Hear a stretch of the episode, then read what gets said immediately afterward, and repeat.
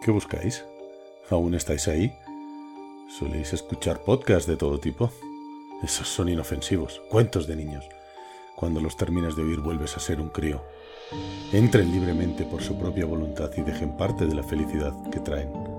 Puede que sus ideas cambien para siempre. Mi nombre es eh, José Seto y en el desván hablamos.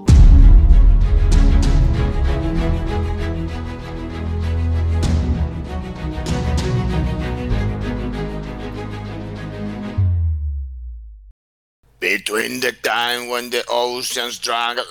En aquellos tiempos, cuando la pandemia nos confinaba en nuestra casa y surgió el amanecer de los soles de Aries, hubo una época increíble en la que Seto estaba destinado a llevar la joya del desván de Coreander sobre unas tierras en peligro.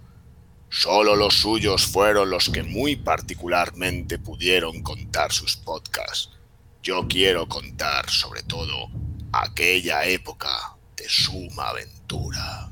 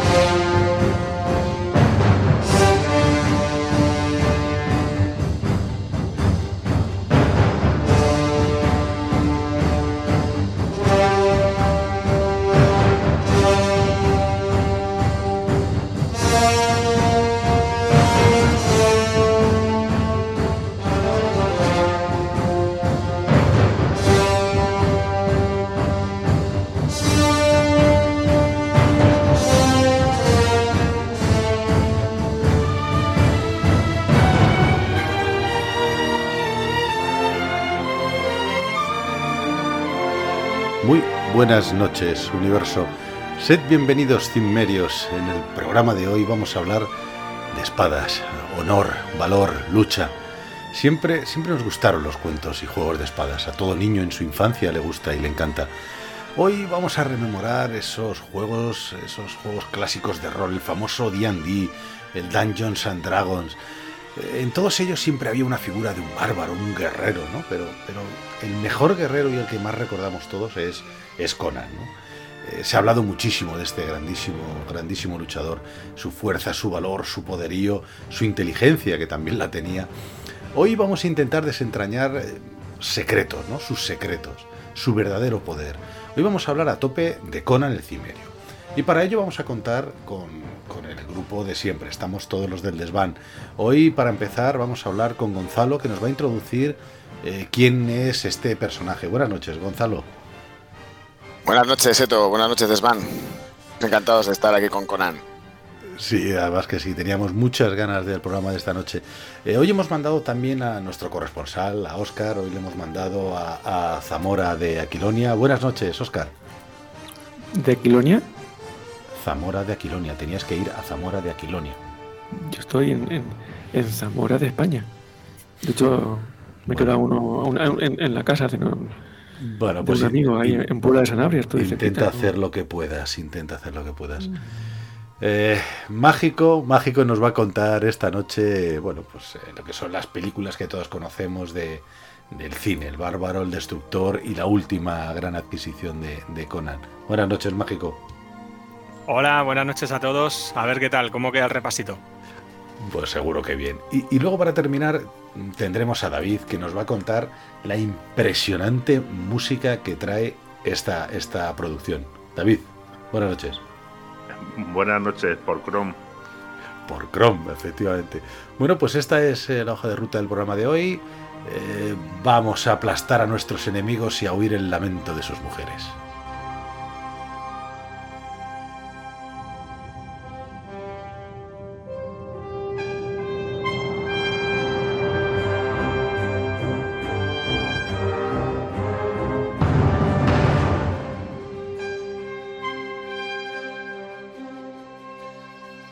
Pues con este programa no, no podemos empezar de otra forma que con, eh, con Gonzalo, ¿no? Es que, como os he comentado, Gonzalo nos va a comentar y nos va a contar quién es, eh, quién es Conan, de dónde sale esa figura de Conan, eh, quién la crea, quién lo genera y bueno, pues más cosillas de, de- del Conan que no seguramente no conocíamos. Gonzalo, buenas noches. Buenas noches, pues es un placer hablar de Conan. Como bien hemos hablado un poquito antes de empezar el programa, eh, pues es un personaje que, bueno, pues que nos ha dado muchísimas cosas a la gente que nos gusta jugar al Dungeons and Dragons, al D&D, etcétera. Y bueno, en un momento en el que no había nada de eso, ¿no? En el, en el cine. Pero, como bien has dicho al principio, que no sé si te ha traicionado ahí el subconsciente, has dicho Conan el Cimerio.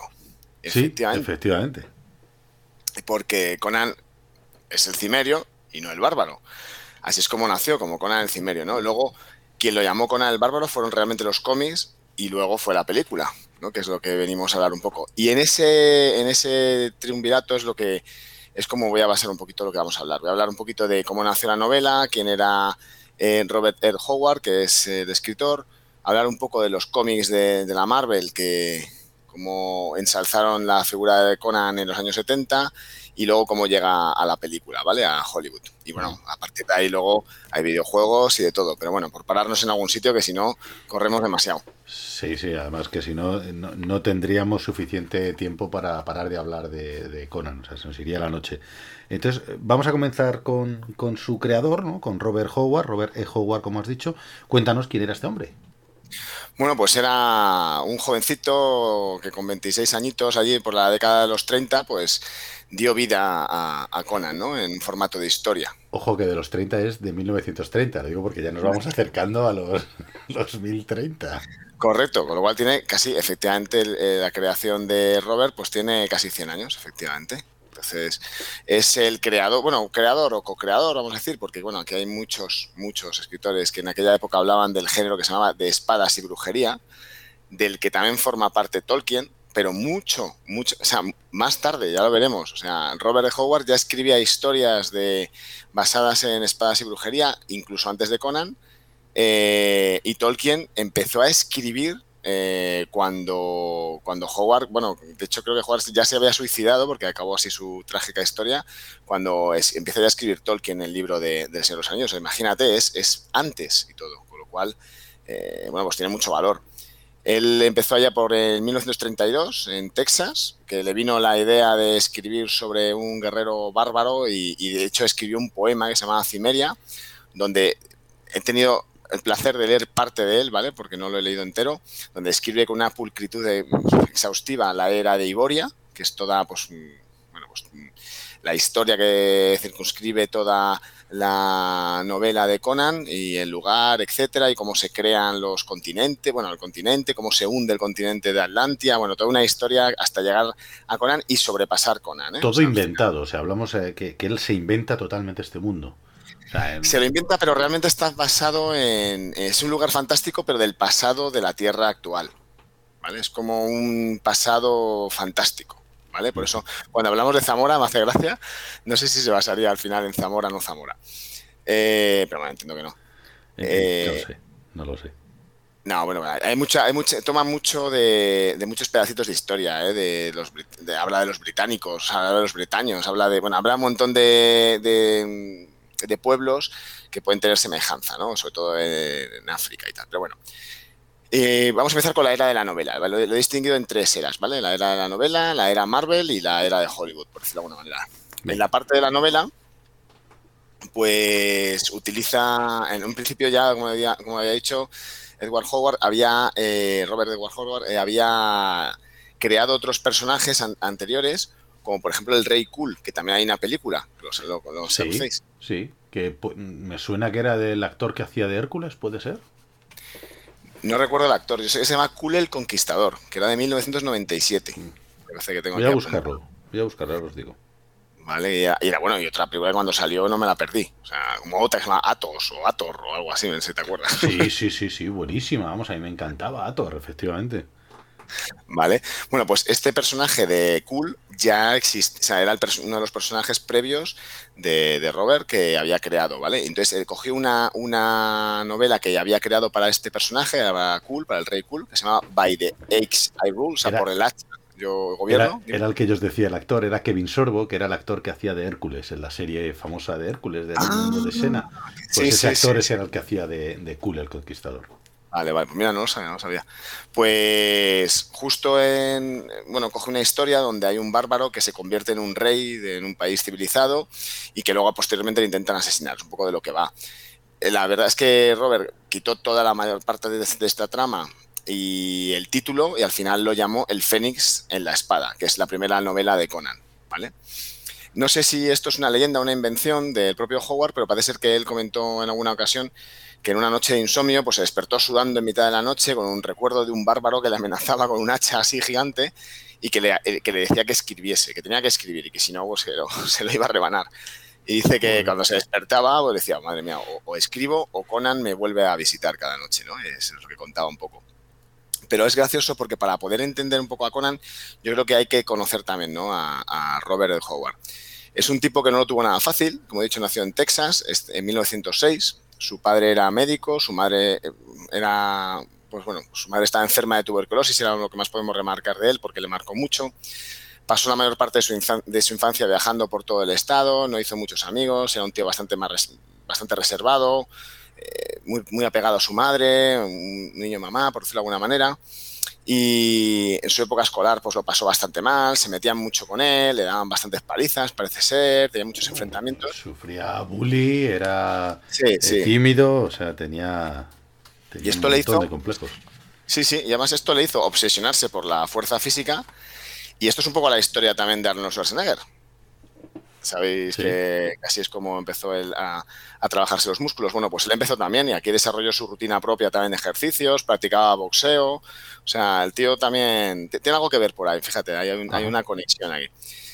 Dicho, de, de, hecho, cuando he investigado un poco, hay algunos vecinos de aquí de donde vivía él, que se llama Cross Plains, que decía que le, que le describían siempre como bastante excéntrico, maniático, incluso que guardaba un revólver que llevaba cargado para defenderse de sus, entre comillas, enemigos, que no se involucraba nunca en una pelea si, lleva, si llevaba pantalones con dobladillo. es el que iba él, arreglado. Y entonces, ¿Él no se peleaba? ¿Ah? Sí, si iba así no se peleaba. Entonces, bueno, lógico, totalmente lógico, totalmente, totalmente lógico. lógico. efectivamente. Y luego decía que también que tenía mucha costumbre de pasear por la calle haciendo movimientos de boxeo. O sea, imagínate el personaje del que estamos hablando. Sí, está un poquito zumbado. O sea, si lo vemos ahora por la calle diríamos que está zumbado. Efectivamente. Bueno, luego en cambio sus amigos lo describían como una persona muy afable, con un buen sentido del humor, etcétera, ¿vale? Es un tipo que, bueno, Howard terminó los estudios, eh, o sea que estaba, eh, tenía conocimientos académicos y desde muy pequeño empezó ya a tener talento para escribir y era muy aficionado a la lectura y a la escritura, ¿vale? Entonces, de hecho, dicen que tenía memoria eh, eidética, ¿no? Que es una especie de memoria fotográfica. Y bueno, pues eh, aunque no terminó, no llegó a terminar los estudios universitarios, ya desde muy joven, como digo, se empezó a dedicar a, hacer relatos, incluso a los 16 años los empezaron a publicar en revistas como que se llaman Adventure, que eran revistas de la época. Y en unos años después, cuando tenía 18 años, para que te hagas una idea, le empezaron a publicar ya en Weird Tales, que son, ya hemos hablado aquí alguna vez de, de, de, de estos, los cuentos asombrosos, ¿no? O cuentos uh -huh. extraños. Aquí, súper importante, me va a hacer un puntazo esto, es que entabló amistad eh, a 18 años, con solo 18 añitos, con Howard Philip Lovecraft, H.P. Lovecraft. Con Lovecraft, el creador de los mitos del Chulú. Efectivamente, efectivamente. Entonces, fíjate, con 18 añitos ya se carteaba con el maestro Lovecraft, ni más ni menos, y pasó a formar parte de su círculo, que es un, que se, vamos, que lo, se titulaba así, el círculo de Lovecraft. Y incluso contribuyó con relatos, como por ejemplo alguno que es famoso, que se llama La Piedra Negra, que lo llegó a escribir él, ¿vale? Dentro de lo que son los mitos del. Ostras. Entonces, sí, sí, 18 añitos, es que fíjate, ¿eh? bueno, es que murió muy joven también. Luego, sí, murió joven, pero bueno, yo me lo voy a apuntar porque, no sé, no, no me he leído ese libro de, de, ni de Howard ni de Lovecraft, evidentemente, pero, pero me lo voy a leer a ver qué tal, qué tal está. Pues sí, además, además es conocido. Luego en. Luego él desarrolló sus, sus, personajes, que los vais a conocer, es que más, yo creo que no, no os lo esperáis. Solomon Kane, que también es, hay una película. Hay una película también, sí, sí. Bueno, pues él es un personaje que, que creó él. Está Brank McMorn, es otro personaje. Cool de Atlantis, y como no, Conan. Vale.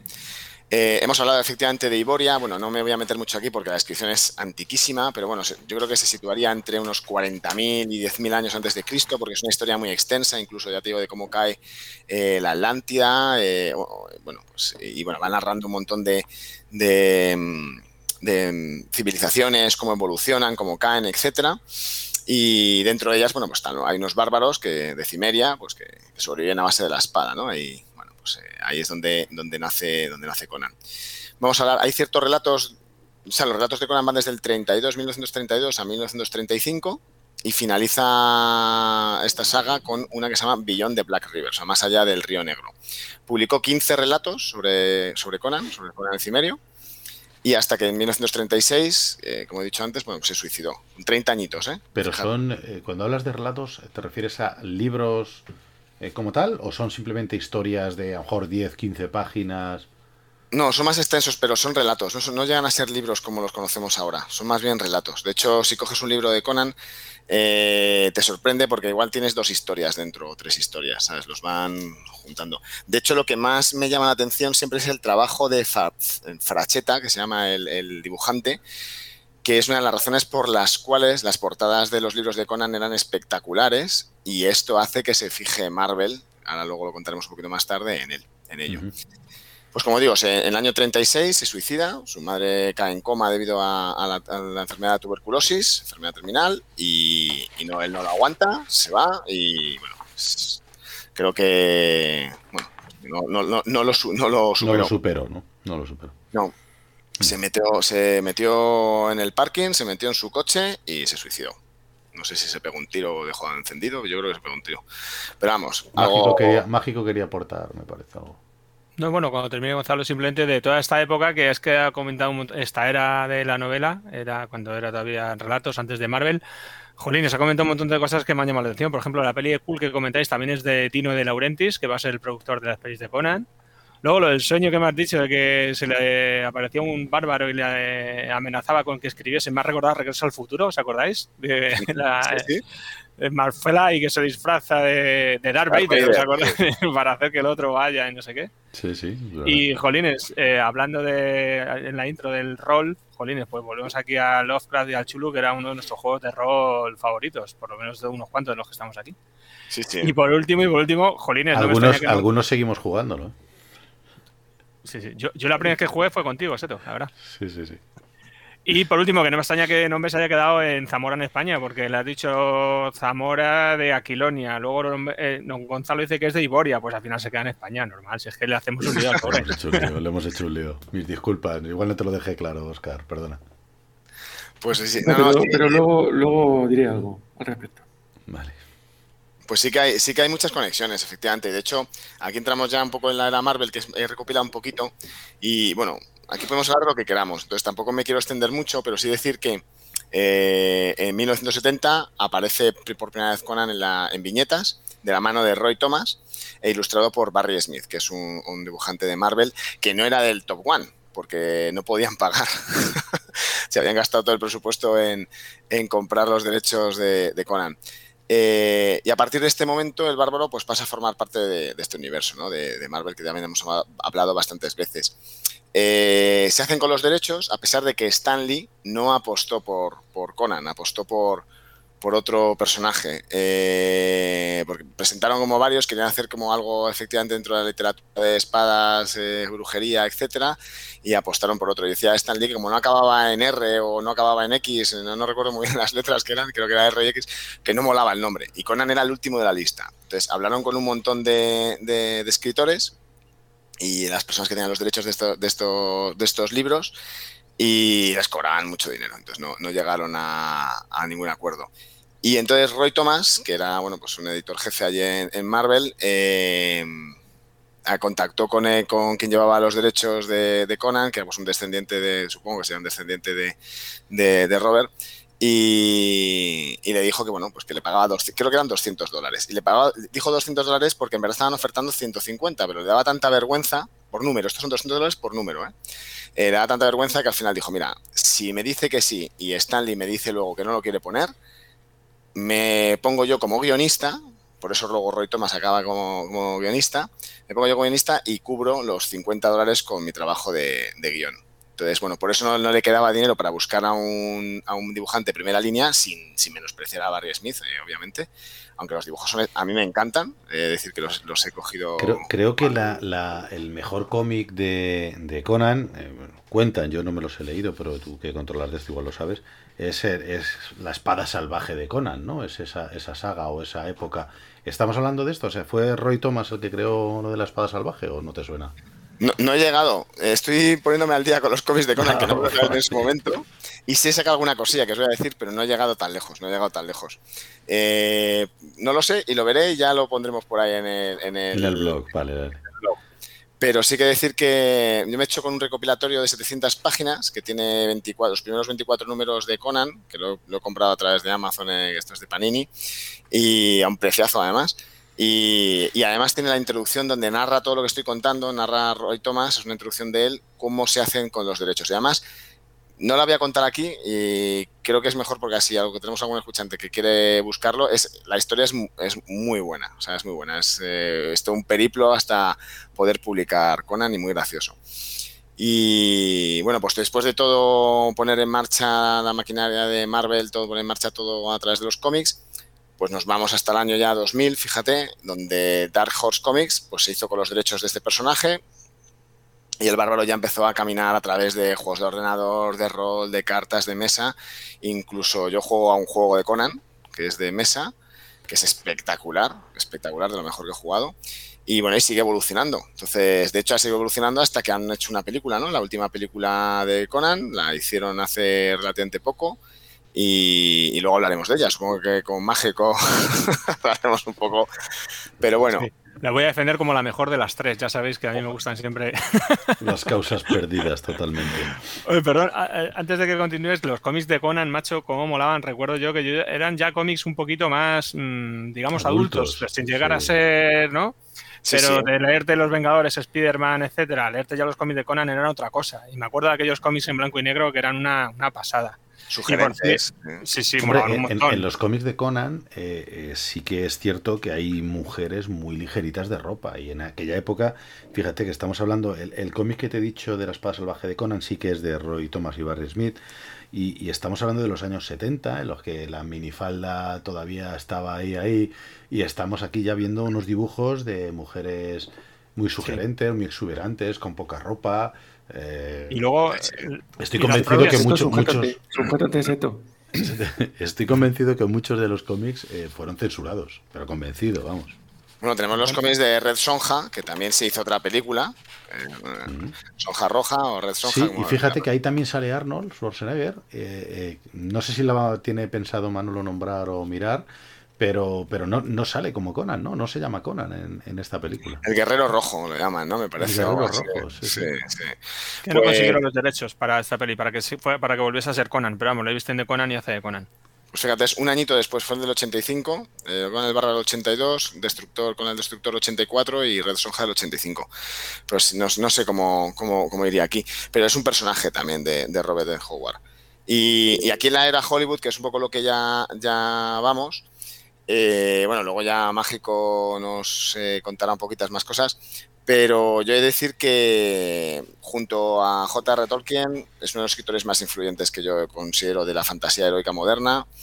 Esto, la película, y hablando de la película, eh, bueno, Bernard, no solo la única película, hay una película de 1966 que habla del escritor, que habla de Howard, que se llama El que camina solo caminaba solo, perdona, de 1996 de René Selweger, esta la de, ¿cómo se llama? La del... El, diario, de Bridget Jones. El diario de Bridget Jones, efectivamente. película. Bueno, es una película entretenida, a mí me gustó. ¿eh? Que, recuerdo que vimos en preestreno, ¿eh? La vimos en el preestreno, sí, sí, sí. Pues bueno, pues que sepáis que hay una película de, del autor, o sea, no, de, no, de los, no sobre Conan en sí, sino sobre, sobre él. Y de decir que mientras estoy leyendo los cómics, he leído un poquito la novela y, bueno, las películas, por supuesto, las he repasado, me doy cuenta que del libro a la peli, eh, lo, primero que lo, primero que lo primero que aparece en el libro y en la peli además es que, bueno, lo que, se, lo que se parece es que es capaz de estar encadenado con 15 años, Eh, pesa ya con 15 años, pone que 85 kilos y un metro 85 de altura, o sea que no iba mal el, el chavalín. Eh, le persiguen unos lobos, como se ve en la película. Eh, estuvo encadenado, venía de una batalla que ganó, se hizo famoso por ella. Su padre era herrero, como en la nueva película, no como en la antigua. Que nació en mitad de una batalla, como en la nueva película, no como en la antigua. En la antigua tampoco dicen de a lo que se dedicaba el padre, ¿no? Bueno, no sale, no. Es como el jefe de la tribu, parece, ¿no? Sí, pero le cuenta el secreto del acero y todo, o sea que podría sí. ser, ¿no? Bueno, podría ser, podría ser también. Sí, pero vamos, en la, en la última es como más. se le ve más eh, esto. Y de hecho, hay un comentario que en la última película en la nueva me refiero, eh, que dice, presenta a Conan, eh, su compañero le presenta dice, es Conan, le, le, cogí yo cuando era un pequeñajo le, le, encontré robando. Dice, ya pequeño robó la joya de la torre del elefante.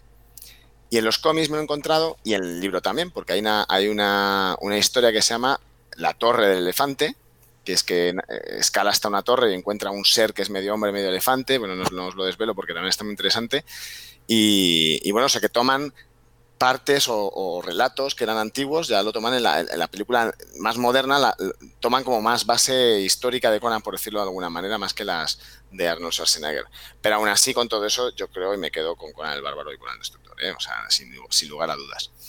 Y, aquí, bueno, cuando entra, eh, estaba narrando, digo que su padre es herrero, que nació en mitad de una batalla, y en ambos mundos llega hasta una cueva donde Dice, entonces a Conan se le pusieron los pelos de punta. Sintió un ligero temblor y un escalofrío sobrenatural, porque allí, sentado en una especie de trono de piedra, en el extremo más alejado de la habitación, había un enorme hombre desnudo, de rostro cadavérico, que tenía una espada desenvainada sobre las rodillas y lo miraba a través de las vacilantes llamas. Y ahí es cuando dice Arnold, Grom, ¿no?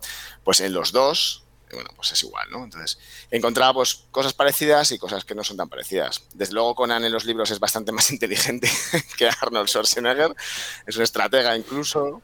Bueno, pero, fíjate, fíjate que eso, que eso te, te, tuvo su explicación ¿no? en, la, en, la, en la película, ya nos lo contará Manolo, eh, porque Arnold por lo visto no dominaba muy bien el, el, idioma, pero sin embargo en la segunda ya sí que es más inteligente, o sea, vamos, sí, Conan sí. es destructor ya es mucho más. Y ya en la última hasta que hicieron, bueno, prácticamente tiene dos máster, o sea, el tío es la leche ya, o sea. Sí, sí, no, ¿Conan no. o Schwarzenegger? ¿O Schwarzenegger? No, no, no, no. A ver, yo, en, en Conan el Destructor ya habría practicado más Schwarzenegger, habría aprendido mejor el idioma y podría dedicarse a hacer otro tipo de textos, porque ten en cuenta que este hombre venía de hacer unas películas Hombre, en que en, en Conan en Nueva práctica, York, pero otras cosas, porque. Sí, sí, claro. Otras... Esta es la que le lanzó, efectivamente, claro, esta es la que lanzó. O sea, esta es la película que había hecho, efectivamente, la de Nueva York, como ha dicho, Hércules en Nueva Hércules York. en Nueva York. De hecho, le cogieron, eh, raro es que se arriesgaran a tener un actor como, como él y, y, le cogieron porque, bueno, pues porque el tío estaba como estaba, o sea, estaba que no cabía por la puerta. De hecho, le tuvieron que quitar músculo, ¿eh? Tuvieron, tuvo que hacer una dieta para, para perder musculatura. Yo he, he leído que tenían que quitarle el pecho, ¿no? Pecho porque no podía levantar la espada por encima de la cabeza. O sea, tuvo que sé, el pecho, no, no sé no, si el, el, el pecho porque no podía levantar la espada por encima de la cabeza. Digo, sí, sí, sí. yo, también, yo, también, lo he escuchado eso, sí. Qué animal. Joder. Hombre, venía de ganar Mister Olimpia, imagínate. Si le ves las fotos de, de Arnold en Mister Olimpia, alucinas. O sea, en su músculo, en el, en el brazo derecho tenía más fuerza que los cinco juntos. Sí, sí. Pero lo, luego ha mejorado mucho como actor Schwarzenegger con los años.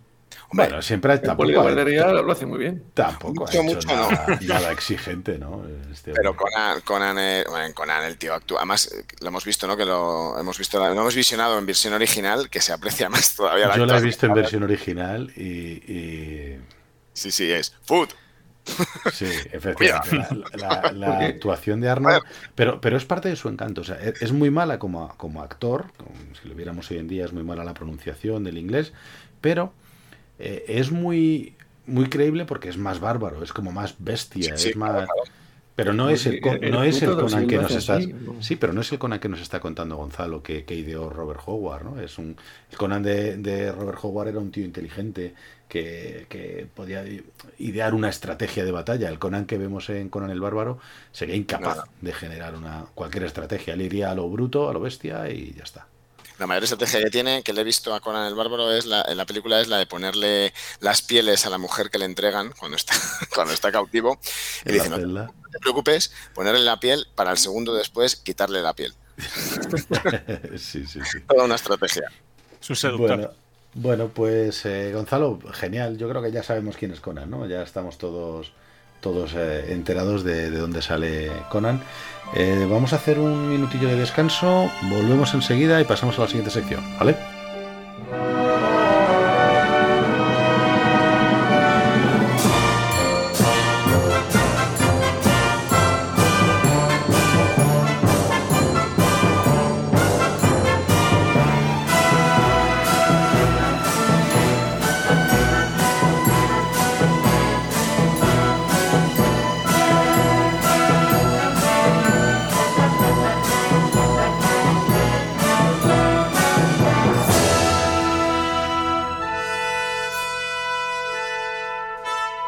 Regresamos después de, esta, de este minutito de descanso y vamos a empezar con la sección de Oscar. La sección de Oscar eh, tra trata sobre... Eh, Oscar va a hablarnos, eh, o sea, él nos va a, nos va a contar... Oscar nos va a contar sus cosas, ¿vale? Oscar, cuéntanos, cuéntanos tus cosas. Te voy a mis cositas. ¿sí? Tus cositas de Conan. A ver, yo antes de, de mis cositas, pues quería... A ver, porque estoy un poco impactado, porque yo estoy aquí en Zamora y me he quedado un poco cortado. Y bueno, yo creo que tiene que ver porque, a ver, me he equivocado, sí, pero es que mm, Conan y, y España tienen mucha relación. Bueno, eh, la película sí, la primera Sí, película. por ejemplo, os recuerdo, salen escenarios como puede ser, por ejemplo, eh, Cuenca y la ciudad encantada, ¿no? Sí. O salen, por ejemplo, actores como Nadiuska y Jorge Sanz. Correcto. O luego incluso salen dos perros que son españoles, que ahí nos podrá contar un poco, David. Eh, No lo sé. Eh, salen dos. Los Salen salen dos perros españoles en como, si fuera- como si fueran lobos, pero creo que no son lobos, ¿no? Son Rottweiler o pastor alemán. ¿no? Eh, sí, salen varios perros, de hecho. Son los, los dos Rottweiler y los pastores alemanes que parece ser que, que quieren asemejarse a, a lobos, pero bueno, en realidad son, son pastores alemanes. Y efectivamente son españoles, bueno, españoles Bueno, importados. por- Son, son, son de origen checoslovaco seguramente y los Rottweiler alemanes, bueno, vete a saber, están, nacieron aquí. El caso es que efectivamente a lo que se refiere Oscar es que a- un- fue un adiestrador español el que, los, el que los introdujo en la película. Contaron con los servicios de un adiestrador español ¿Sabemos quién para fue? las escenas de... Sí, bueno, es un... un... Para mí es uno, es uno de los adiestradores así españoles de, de, de- de los clásicos. Esto es un descoloque máximo, ¿no? Sí, he hecho, he hecho- he hecho un, un traspié, ¿no? Ha hecho un traspié y está. Totalmente, totalmente. Oscar, a pues sus cosas. Pues ¿cómo le voy a presentar? sus Pues sus cosas. Pues Esto ha empezado Por como una, bola de nieve y se ha ido haciendo más grande cada vez. ¿eh? Que yo creo que, por cierto, los perros actúan mejor que, que Schwarzenegger, ¿eh? Hombre, a mí Tiene me- las mismas frases en la película. Me, Sí, sí. me flipa porque desde luego, eh, si ya es difícil que una persona actúe en ciertos registros, eh, a lo mejor no esos perros en, en concreto, no porque estaban nada más que adiestrados para atacar hasta cierto punto, que yo creo que si hubieran cogido a, a Arnold, si se resbala en la roca y lo pillan, le pegan un buen, un buen viaje. Pero me flipa que, que, que haya animales que se les pueda enseñar a eso. O sea, joder, Sí, no- a mí no- me- me- me- cuando lo contó David an- preparando el del ban, cuando contó que el, el preparador era español, pues me, me sorprendió muchísimo. Y creo que es un dato pues bastante curioso. Sí, a mí, a mí me llegó la información a través de otro amigo que ha trabajado en cine con sus perros y, y efectivamente también me parece otro dato bastante curioso porque no venía a cuento la conversación y, y fue derivando en, en que efectivamente él conocía a, a la persona que, que había llevado los perros a, ¿Est- a- ¿Está a viva? Conan. ¿Está viva hoy en día? Sí, sí, claro, claro. Joder, pues estaría guay. Podríamos hacer un día un, un baúl eh, y meter ahí ese tema de los, los perros en el cine. Te lo dejo, te lo dejo ahí, David, Pues la idea. Te la dejo ahí, David, la idea para que si localizas a tu amigo que dices que es adiestrador de, de estos animales en el cine y a ver si localiza ya al adiestrador de Conan y ya sería la, la bomba del programa. Podríamos dedicar una, un especial a- al perro en el mundo del cine. Sí, sí, perfectamente, perfectamente. Seguramente este adiestrador sea. Dobermans. ¿El qué? Perdona. ¿Eh? O hacer un desván de la película Doberman. Bueno, eh, no tiene nada que ver con los perros, pero. O la patrulla canina. No sé, no sé de quién es la banda sonora. Bueno, venga, vamos a continuar. Eh, Venga, Oscar, pues, pues, venga. ¿Qué me cuentas, Eto? Venga, pues cuéntame tú tus cositas. Vamos a ver. Cuéntame algo de- del cine de espadas, como decía. Bueno, decía pues a mí lo que siempre me, no sé si os ha pasado a vosotros, siempre me ha llamado un poco la atención este tipo de género que es como muy recurrente dentro del cine norteamericano, donde hay pues un, un gusto por películas que las sitúan cronológicamente en un pasado muy remoto. Antes decía Gonzalo, pues eh, 40.000 años antes de, de- de Jesucristo. Y bueno, pues es como que representa lo- los primeros pasos de, la humanidad. Y eso es un pasado completamente fantasioso, porque para su, recreación se recurre a una serie de, una mezcla de, elementos donde tienen una importante presencia una estética medievalizante y que eh, no es además algo único de, de Conan, porque lo habéis mencionado yo creo antes en algunas de estas películas, por ejemplo en El Señor de los Anillos. Y bueno, por ejemplo, pues eh, en la elección de temas y motivos, que suele ser la fuente de inspiración, se suelen recurrir, por ejemplo, a- al mundo clásico. Y esto se ve en Conan. Al inicio, cuando se recuerda que había una lucha entre esa conversación que mantiene en Conan el Bárbaro, pues el padre de Conan con Jorge Sanz, Conan de chiquitito, Con el chiquitín. Sí, que además actúa, actúa. Dice, bueno, pues están así hablando que, bueno, porque hay una lucha entre dioses y gigantes y que en esa lucha hay un dios que es Corón, que se olvida de una espada divina que acaba en el campo de batalla. Bueno, pues recuerda un poco este tipo de, de tramas de eso, pues gigantes, de dioses, pues recuerda, por ejemplo, a la, a la teogonía de, de Siodo, ¿no? Pues dentro de la literatura clásica, pues el origen pues, de, de la mitología clásica.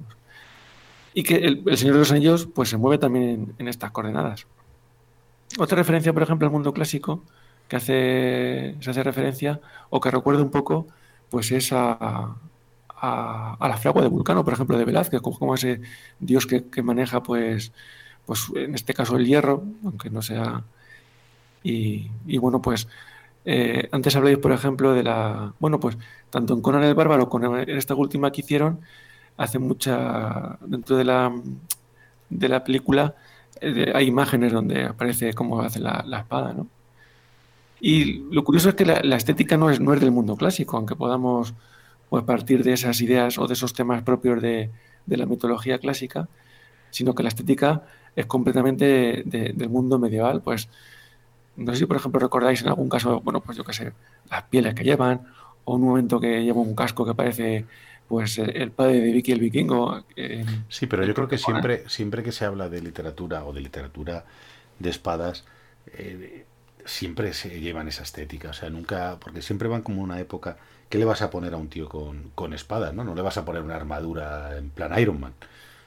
Eh, Entonces siempre como que estamos en esa época tan antigua en la que, bueno, pues Sí, bueno, lo que pasa es que eso, es curioso curtía que es. el cuero y se, se elaboraba de esa forma. Sí, yo eso, lo que me llama la atención es que sea eh, temas de origen clásico, sin embargo, en lugar de utilizar, por ejemplo, una estética pues en las vestimentas o eh, en el diseño, por ejemplo, del vestuario, más del mundo clásico, que sea más de- del mundo medieval.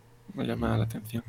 A mí me gusta mucho la parte que dices que está hablando con su padre, cuando al final le dice que Kron se deja el secreto del acero en el campo de batalla ellos lo encuentran, dicen que solo son hombres, ¿no? hace esa distinción de, del mundo fantástico de hombres, de, dioses, ¿no? y me, gusta, me gusta mucho esa parte, esa, introducción que hace el, el padre.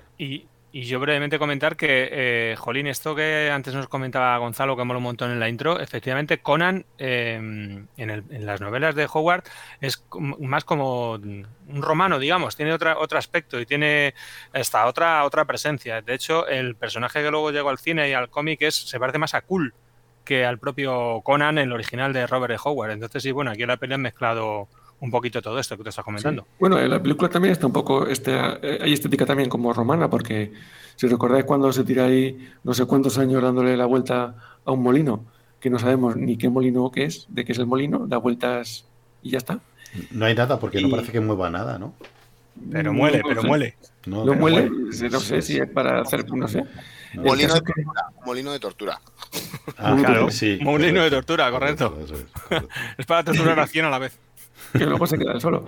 Y cuando ya le, liberan, hace como de gladiador. De hecho, en estos combates que mantiene ahí en sus primeros tiempos fuera del, del molino de tortura, pues eh, recuerda un poco, por ejemplo, a, Espartaco. ¿no? Mm. Correcto, correcto. Bueno, pues eso, que es una mezcla pues, de, temas donde predomina pues, esa estética eh, medieval. Y bueno, lo que decíais antes de cuando dice, no, tan solo somos hombres, bueno, pues eh, esa espada de Kron que dejó olvidada, pues recuerda un poco que la importancia del hombre reside en, transmitir el, pues el misterio del acero. Total, que ¿cómo encajar todo esto? Bueno, pues la, conversación, en esa conversación de inicio hay otra clave que es importante, dice el padre. El hombre no puede confiar en otros hombres, en la familia, en una mujer. Solo puede confiar en la espada. Entonces, la espada es la tecnología militar que será un elemento a tener en cuenta para buscar una posible interpretación en este tipo de películas que comentábamos al principio, pues del origen de los tiempos, eh, y que pues se remonta, por ejemplo, con características o temas propios del mundo clásico, con una mm, presencia fuerte de una estética medieval. Entonces, bueno, pues para buscar una explicación a esto, se me ocurrió jugar un poco con, el subtítulo de la película, ¿no? Con Conan el Bárbaro, con, con Conan de Barbarian. Entonces, bueno, pues Barbarian es una palabra que el inglés toma directamente del latín. Y bueno, pues para, para los romanos Bárbaro es todo aquel que no pertenece pues, al, Estado romano.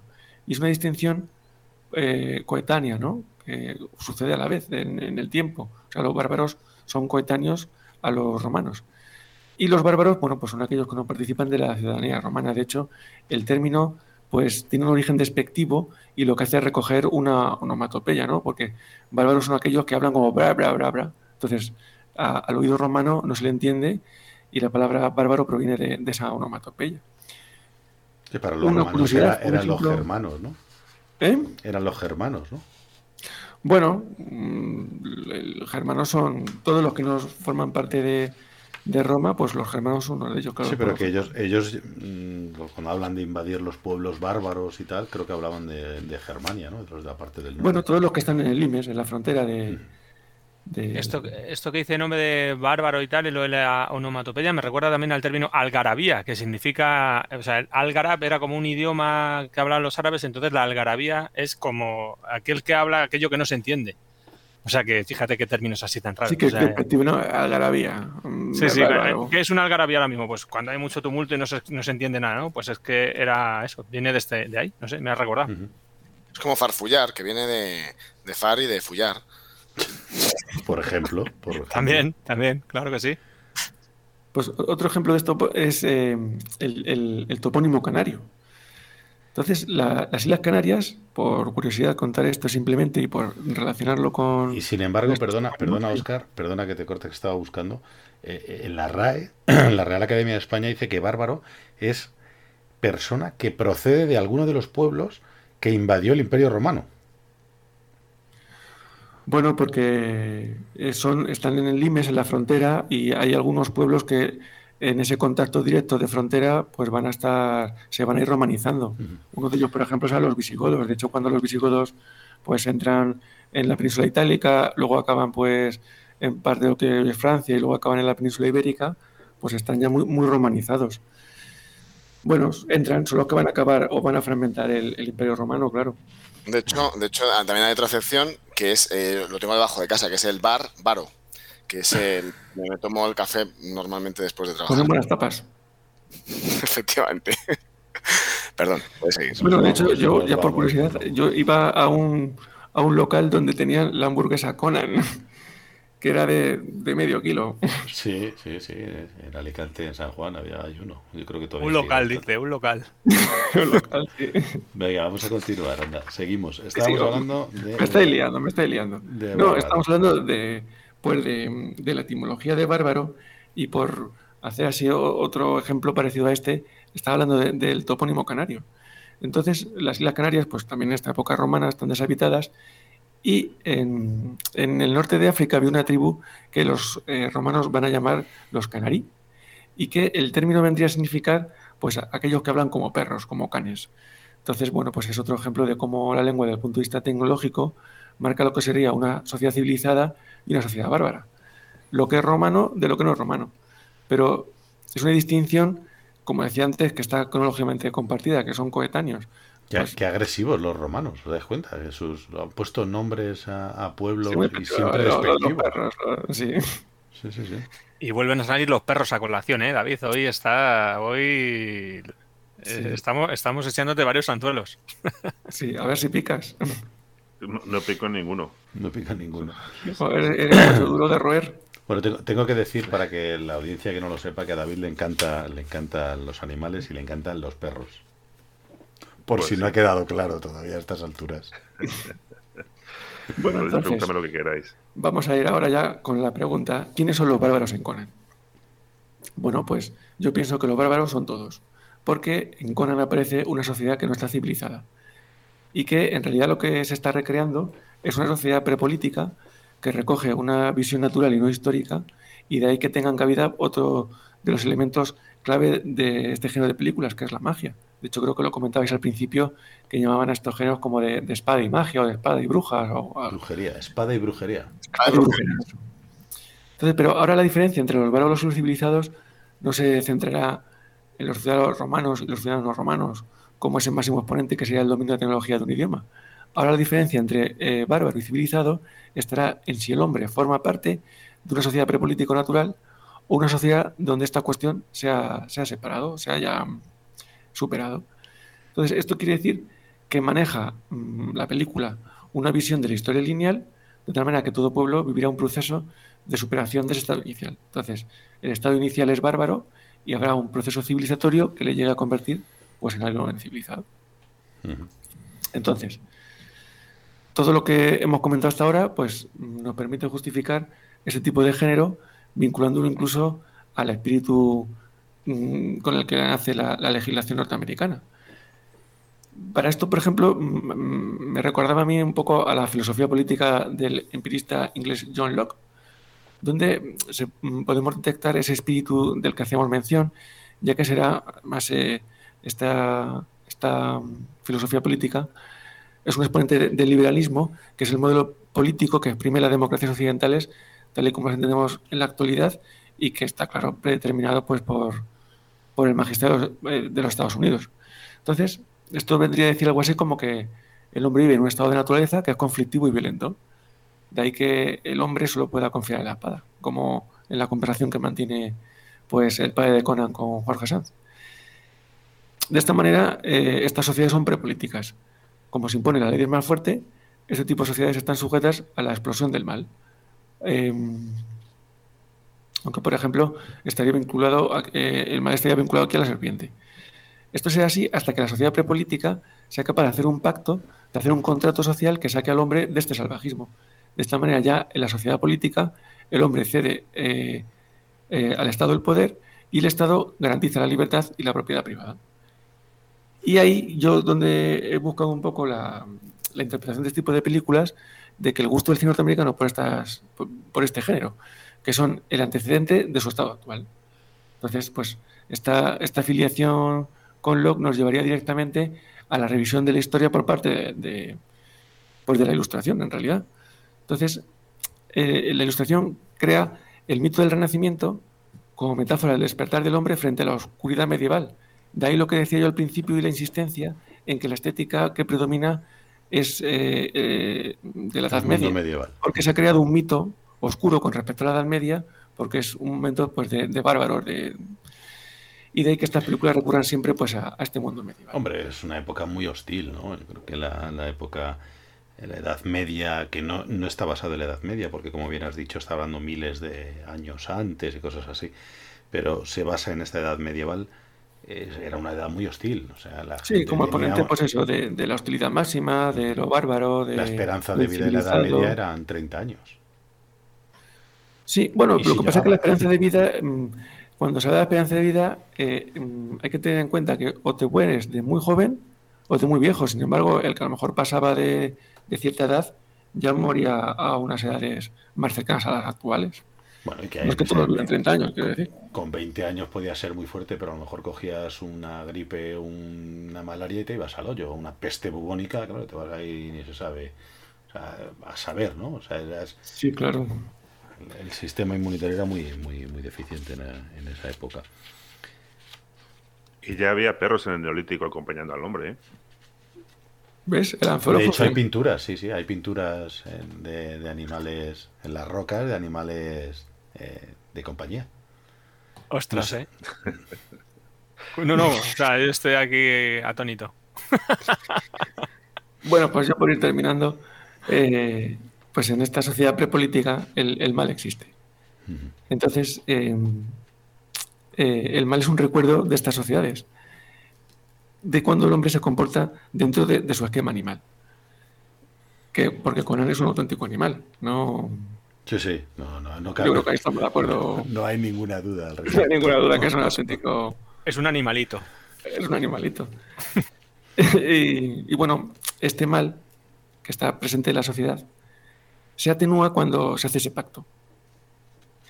Y las leyes, como las leyes garantizan la libertad individual y la propiedad privada, también son los que garantizan la extinción del mal. Porque siempre en las películas, por ejemplo, norteamericanas, siempre se juega entre el bien y el mal. Por ejemplo, en El Señor de los Anillos, pues eh, es que viene el mal, que viene Sauron, que viene... Y sin embargo, el mal a veces renace. Porque muchas películas nos hacen como este recordatorio, ¿no? Que cuidado que viene el mal. Y bueno, pues el peligro que supone eh, la aparición del mal es la extinción del, pacto y con él pues sumir a la humanidad una completa oscuridad. oscuridad. Y sería por eso la, vuelta al caos. Por eso siempre tiene que haber un, vigilante que se enfrente al caos. Por ejemplo, puede ser este personaje de, Tulsa Doom, que es el que encarna James Earl Jones, que por cierto, a sus 90 años ha vuelto a trabajar en el cine, en El Rey de Zamunda. Así, hace del propio, del padre. Bueno, ya lo hizo en su día cuando era el príncipe, hacía del padre de Eddie Murphy. Y ahora, pues claro, lo habrán repescado para, para esta. Bueno, voy a hacer un spoiler. Muere la película. No, no, que no la he visto. No la he visto, a pesar de que me han dicho que es bastante mala. No, no he tenido la suerte de. Hombre, era esperable que fuese mala, ¿eh? Sí, la verdad es que no, no tenía muchas esperanzas en ella. Y nada, pues el mal puede ser Tulsa Doom o puede ser Hitler. Eh, da igual porque en el fondo todos representan lo mismo. Y en ambos casos, pues parece que siempre está guiado por un impulso de controlar a través de la manipulación psicológica al, al otro. Esto mismo es lo que hace el emperador de Star Wars, en Star Wars. Mm. Entonces, la conexión pues, entre Tulsa y Hitler es rastreable en la película, porque, por ejemplo, hay algo dentro de este personaje de, Tulsa que es el megalomanismo. Pues si recordáis, al final, ya cuando en ese templo, la, estructura está donde todo el pleitesía, por ejemplo, y... Pero es un tío muy, muy atractivo, o sea, no, no quiero decir atractivo, no quiero decir, voy a, matizarlo de atractivo. Magnético. Magnético, efectivamente. Es un tío al que eh, ya te habla despacio, además tú lo oyes, eh, bueno, la voz que tiene en, versión original, eh, James Earl Jones es, absolutamente espectacular. tú le oyes hablar y, te empiezas a, te empieza a hipnotizar, o sea, te hipnotiza totalmente con sus palabras cuando habla con la, mujer y le enseña a Conan el acero, que le dice, no, el acero no es el poder, es, esto. Entonces le dice a la, a la, a la chica, ¿no? Ven, ven hacia mí. Y, y se tira, eso, eso es poder. Es alucinante. La verdad es que Tulsadun es un personaje... Es muy potente el personaje. sí, sí, me gustó muchísimo.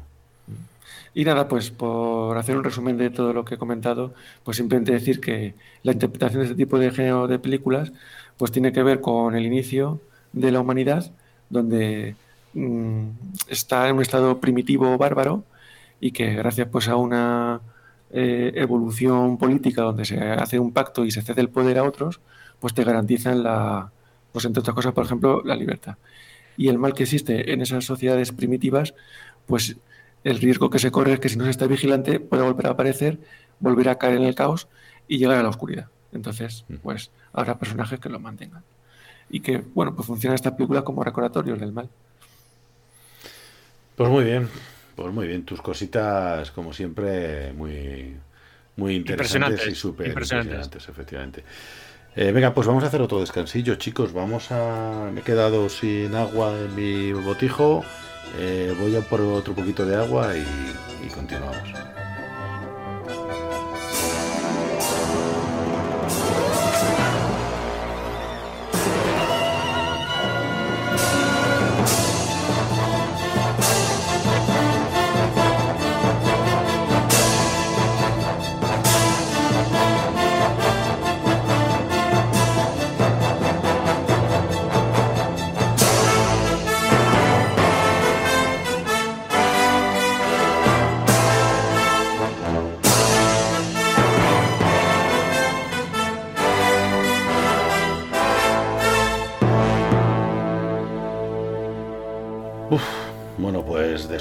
Este, de este es- espléndido temazo, ¿no? Que esto a mí es una cosa que me, me flipa de la banda sonora de la película de Dino de Laurentiis.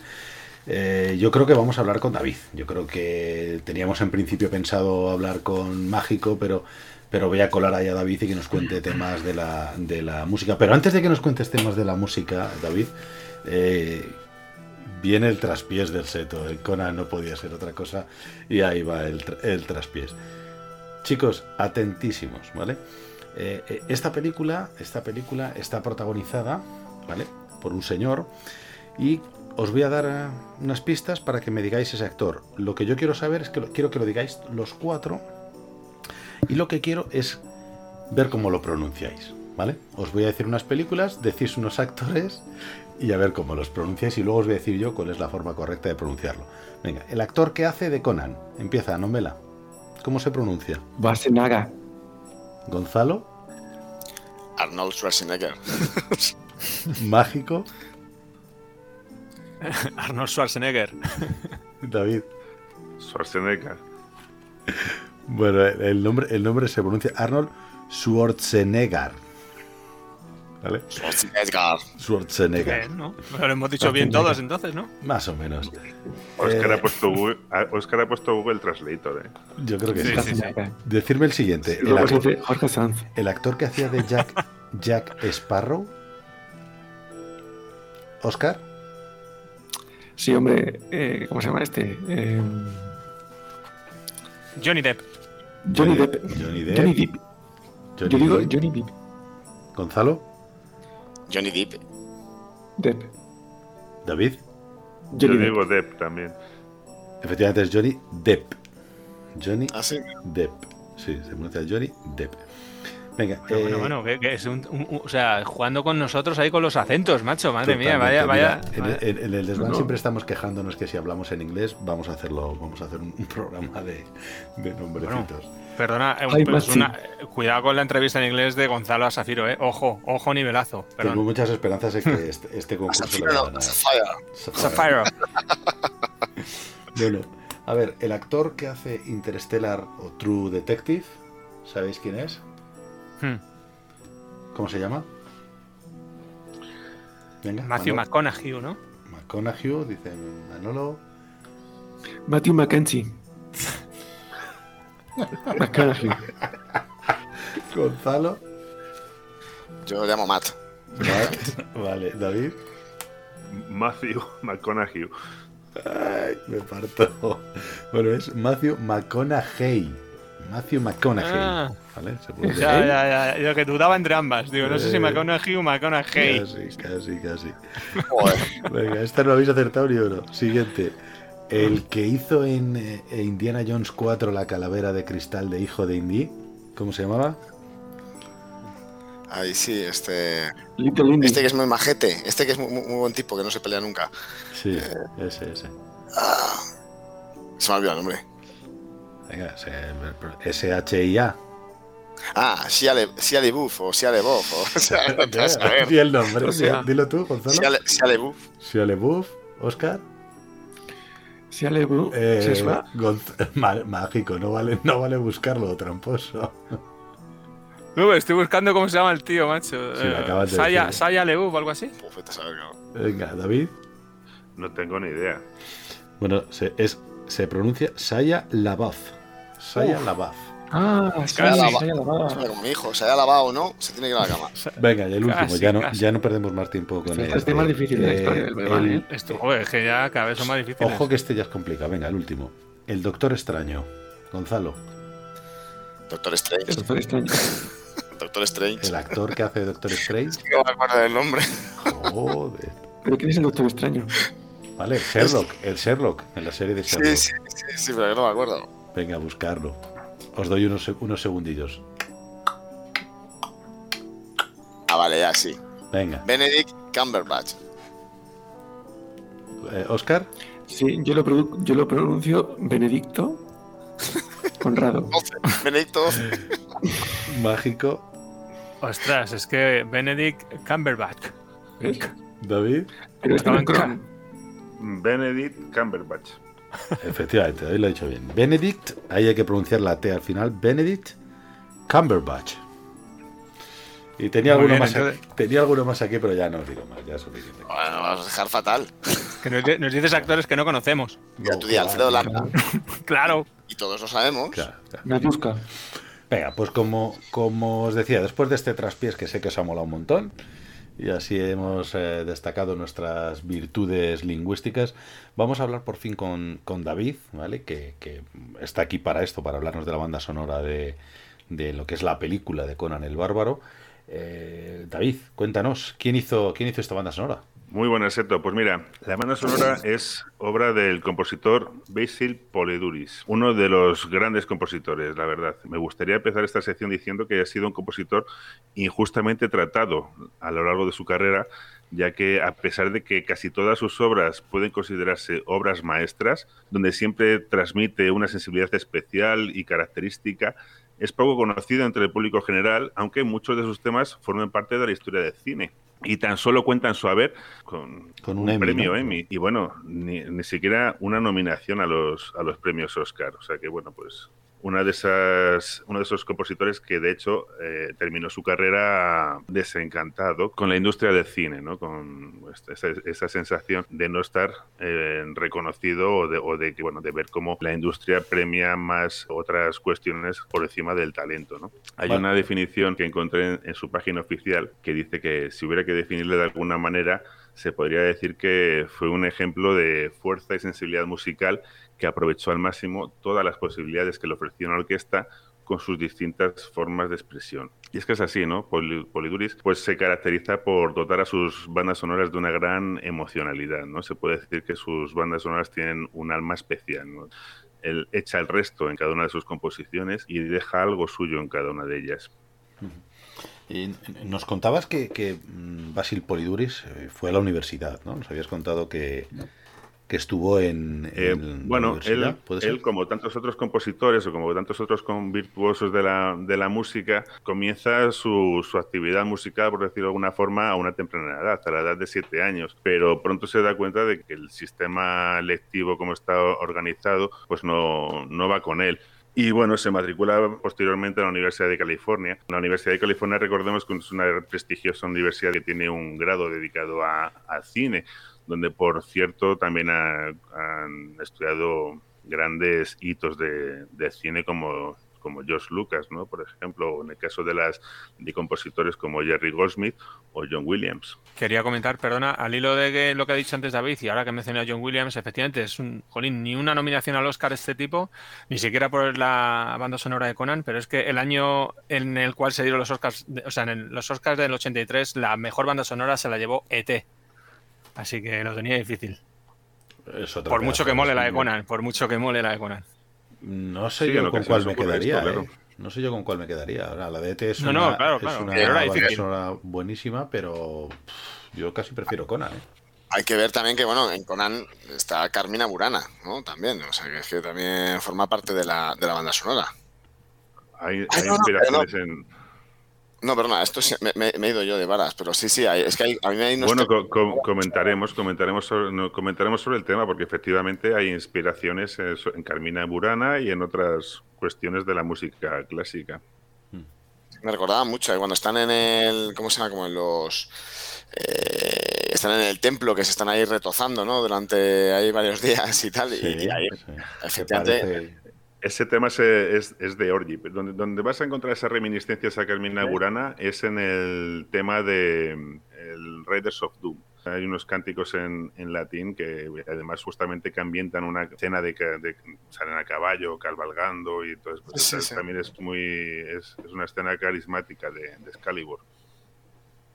es así, ahí sí es Carmina Burana. De hecho, de hecho, escuchando la peli, eh, hubo varios momentos y que me recordó, fíjate, igual me, vais a llamar un poco loco, pero me recordó eh, a la música del Señor de los Anillos el tema de del Hobbit, del tema de cuando empieza la película del Señor de los Anillos en Hobbitón, que es como muy alegre y tal, pues hay un tema que siempre sale recurrente cuando sale el ladrón, que es el compañero de, de Conan, ¿no? El ladronzuelo, que es como el, la, parte amable de la película o que Conan, digamos, se divierte con él y, la música acompaña como en, formato de alegría, ese trozo me recuerda muchísimo escucharlo al, tema de, Hobbit de, Señor de los Anillos, pero muchísimo. Y esto es mucho antes, claro.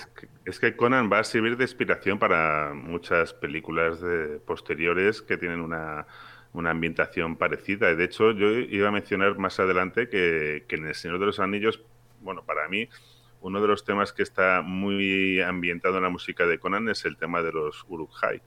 O sea que efectivamente vamos a encontrar este, el universo de Conan lo vamos a encontrar posteriormente en otras películas.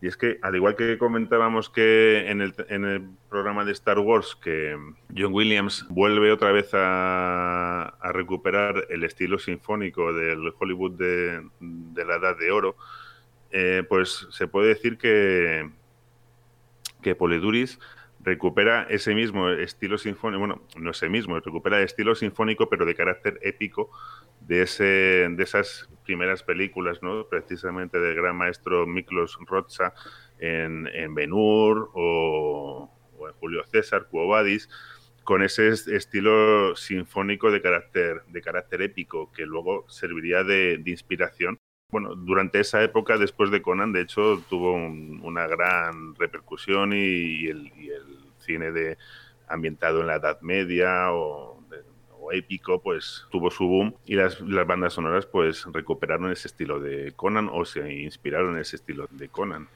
Sí, de hecho dicen que la de Desafío Total, ¿no? De Jerry Goldsmith, que era un plagio de, de esta de Basil Poliduris. Sí, eh, eso se ha comentado porque efectivamente el tema principal de Desafío Total de Jerry Goldsmith es muy parecido al, primer tema o las dos películas hablan de una forma muy, muy similar. Sí que es cierto que si escucháis las dos detenidamente tienen sus diferencias y además, eh, por curiosidad, eh, os comentaré que hay un, una película que se llama Capricornio 1, en la cual también pone banda sonora Jerry Goldsmith, que no es, no es muy conocida, pero si escucháramos esta banda sonora, que de hecho es anterior a Conan, y escucháramos después Conan, pensaríamos que, que al contrario, que Basil Poliduris se ha inspirado o ha copiado el tema principal de, de, esta película. O sea que, en realidad, Verhoeven, director de Desafío Total, pidió a, a Jerry Goldsmith que se inspirara o que escuchara eh, la banda sonora de Conan para darle un toque de esa épica a la película de Desafío Total. Lo cogió como inspiración, pero bueno, no, es nada, no es nada. Yo creo que algo más nada. A mí me suena algo más que una inspiración. ¿eh? Nada que no hubiera hecho antes, quiero decir, que ya que ya en, esa película hubiera tocado un tema muy muy similar, ¿no? bueno, son unos ritmos que cuando buscas una emoción o una un impacto concreto, pues al final son recurrentes. Bueno, nosotros es que hemos pasado todos por el partido del domingo del Plus con la música de Desafío Total, ¿verdad? Y luego ya cuando volvemos a escuchar Conan, parece la música de Desafío Total y claro, hemos, hacemos el camino a la inversa, sí. Bueno, eh, bueno, pues nada, pues continuando con el... Perdona, Seto, dime. No, te voy a preguntar una curiosidad. ¿Cuánto tiempo tardó este hombre en hacer la banda sonora? Pues bastante tiempo. Según, según cuenta él, estuvo desde un año antes eh, bueno, pues desde, desde, que tuvo el encargo de, John Milius, que por cierto, eh, contaremos que con John Milius también coincidió en, la universidad, fueron compañeros, pero no fueron compañeros solo de, universidad, que es lo, una de las anécdotas que a mí más me han gustado, ¿no? de la relación que tienen estos dos, sino que además pues compartían la afición del surf Y, bueno, pues a mí me gusta pensar como seguramente en esas tardes o mañanas de, playa y de, y de surf, pues imaginaban o pues, curioseaban sobre sus, sus, proyectos. ¿no? Al hilo de, esto que dices del surf, no sé si sabes que el, actor que hace de Subotai, el arquero que acompaña a, a Conan, eh, era un amigo de estos de John Milius, del surf. Era un surfista. Jerry, Jerry Rodríguez, ¿no? Sí, sí, efectivamente. Quiero recordar, es que este también aparece en la primera en la primera colaboración de, de Emilius y Poleduris, que fue el Gran Miércoles, que de hecho se, considera como la, la, primera gran banda sonora o la primera banda sonora de referencia de Poleduris, una obra fetiche para los aficionados de, del surf y fue la primera vez que Poleduris eh, se enfrenta, o mejor dicho, dirige una orquesta para realizar una, una banda sonora. Vale, pues Jerry, el primer López, Perdón. Jerry, López, Me parece.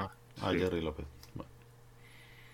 Eh, y, en esta, en esta, ya por meternos un poco en, la, en, Conan, para no irnos mucho silla de, de tiempo, eh, este hombre, eh, Basil Poliduris, nos contaba Gonzalo, o nos contabas también tú, que cuando hacen las, la, en Star Wars John Williams hacía la banda sonora, se ponía las imágenes de fondo. Imagino que este hombre hace también lo mismo, ¿no? Hace una, una sinfonía parecida, ¿no? Para darle esa epicidad, ¿no? Dentro de la, de la historia. En este caso, concretamente, la banda sonora la componen un poco, no, no voy a decir a la limón, pero sí que hay una colaboración bastante estrecha entre John Milius y, y Poleduris al hacer, al hacer la banda sonora. Desde un principio tienen muy presente o tienen o, le dan un gran valor a la, a la, música que va a sonar en la película y bueno pues para los dos es, es fundamental y, trabajan trabajan bastante, bastante unidos o, de una bastante forma bastante cercana para, para componer o para hacer una, una banda sonora que vaya acorde con, la idea que tienen. Poleduris, de hecho, dice que bueno, que le tomó mucho tiempo realizar la obra y que de hecho, pues básicamente como que, que se bueno, dio todo lo que sabía de música. Momento que bueno, que ya iremos viendo como como la verdad es que era bastante lo que sabía de música en ese momento y eso que es una de sus primeras obras. De hecho, fue la obra con la que, a pesar de la, o sea, digamos, además de las dos anteriores que hemos comentado, pues es la que ya le, le, dio un salto a la fama. Bueno, yo creo que es la más conocida que tiene él, desde luego, ¿no? Pues sí, entonces como curiosidad, comentaros que De Laurentiis, productor de la película, en un principio había pensado en una banda sonora estilo pop y rock, como ya había dicho antes eh, con Flash Gordon. La Laurentiis es productor también de, Flash Gordon y para esa banda sonora se utilizó a, Queen. Y bueno, pues él quería buscar algo, algo similar. Milius ya tenía, ya tenía claro lo que quería para esta película y le convenció de que, bueno, en este caso no funcionaría. Y cuando, bueno, pues de Laurentiis desechó esta esta posibilidad, eh, pensó automáticamente en, Morricone. Oye, qué bueno, ¿no? O sea, perdón, David, qué bueno. O sea, podríamos haber tenido un Conan aquí con, música rockera, estilo el, primer el caballero, ¿no? Esta que hay una, hay una película también. Eh, ¿Cómo se llama? Sí, con la música de Queen. De es una rock también, ¿no? Algo así. Sí, bueno, tiene varias. No, es de. Sí, de justas medievales, sí, sí, con, música, sí, sí. Creo que se llama el primer caballero. No, el primer caballero no es. Bueno, el de Laurentiis, de hecho, luego se resarciría de, esta cuestión con, con, Dune, que también produjo él y para que, la, y para que contó con, con la banda sonora, o mejor dicho, con el grupo Toto, para la realización de esa banda sonora un poco más estilo, con un estilo rockero, ¿no? Pero ah, aquí hay muchas conexiones del Derban, ¿no? eh, Dune con Villeneuve y que lo van a estrenar, eh, con Wing, que también ya hemos eh, hablado en el primer programa. Bueno, y, no sé si sabéis que... que... cuando, cuando tratamos ciertos temas siempre hay conexiones, aquí tratamos temas de altura. Sí, que no sé si sabéis, os decía que, que Conan en un principio el guion lo iba a hacer, o lo había hecho Oliver Stone, y lo había ideado como una, una saga, eh, nos había contado Gonzalo, ¿no? Estos cómics y estas historias de, Robert Howard, pues Oliver Stone lo había ideado como unas historias, una serie de películas al estilo de, de James Bond. Entonces, ahora que cuentas lo de la, la música más así, eh, quizá pega más, ¿no? Esa, esa idea que tenía Oliver Stone de hacer unas películas más al estilo de James Bond, mm, en esta época de espada y brujería, con esta música pop, sí que podría haber sido eh, como idea sobre el papel. Para, no, la idea que tenía Oliver Stone, pues igual hubiera quedado bien ese tipo de música, pero vamos, ya creo que ha quedado patente y ha quedado demostrado que la banda sonora que hizo yo, hizo Poliduris para este Conan fue. Sí, sí, sí, fue otra, fue otra visión totalmente. La mejor. Insuperable. Pues cuéntanos, cuéntanos, eh, cuéntanos los temas. Cuéntanos qué temas hizo Basil Poliduris. Venga, pues vamos a, pasar ya a, los temas. Los más importantes, pues porque si no nos vamos ya mucho de tiempo. Cuéntanos un poco así los, que, más un poquito rápido. Eh, bueno, eh, hay muchos temas. la verdad es que es una banda sonora que, ocupa gran parte de la, de la, película. Bueno, son casi dos, dos horas de, de, música. Entonces, pues eh, seleccionar un poco los temas más, más importantes es complicado, pero bueno, vamos a ir desde el principio. Tenemos el, el Anvil of Chrome, que es el tema principal, y eh, suena tras el prólogo, y es un potente tema que arranca con poderosos timbales que aportan esa naturaleza primitiva y el sonido épico que proporciona el uso de una gran sección de viento metal. Ni más ni menos que 24 trompas las que se juntan para este tema, ¿no? Para conseguir este efecto contó con dos orquestas combinadas, ¿no? Dos orquestas que graban por separado y luego se combinan en estudio para conseguir el efecto que conseguimos en esta canción. En este tema, además, eh, ya se nos están presentando los dos motivos principales de la película. El motivo de Conan.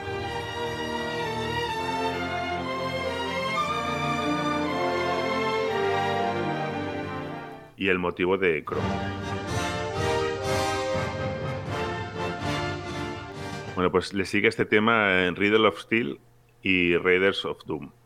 El Riddle of Steel lo escuchamos mientras eh, el padre de Conan le está, le está hablando y contándole el misterio del, acero, como el nombre de la canción indica, que es una de las cuestiones que también pues, a mí me gusta destacar, ¿no? que los, los, títulos de los temas en la banda sonora están elegidos a, vamos, a conciencia, es un, un acierto total.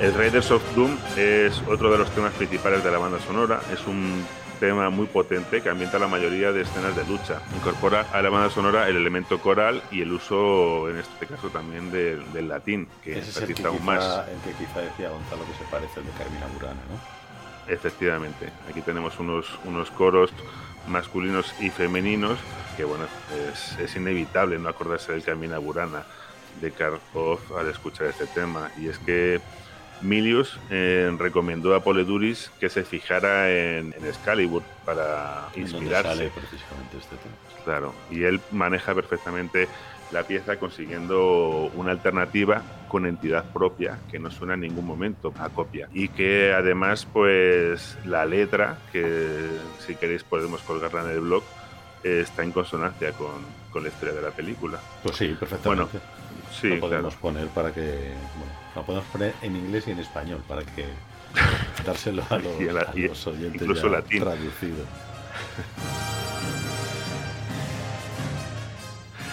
Bueno, pues seguimos con Column of Sadness y el Will of Fame, que ambientan el traslado de Conan y los demás niños que son raptados de la aldea hasta la hasta el molino. Hasta, el molino, en el que, bueno, pues vamos a tener un ostinato de abajo que nos transfiere esa sensación de, pesadumbre sin fin.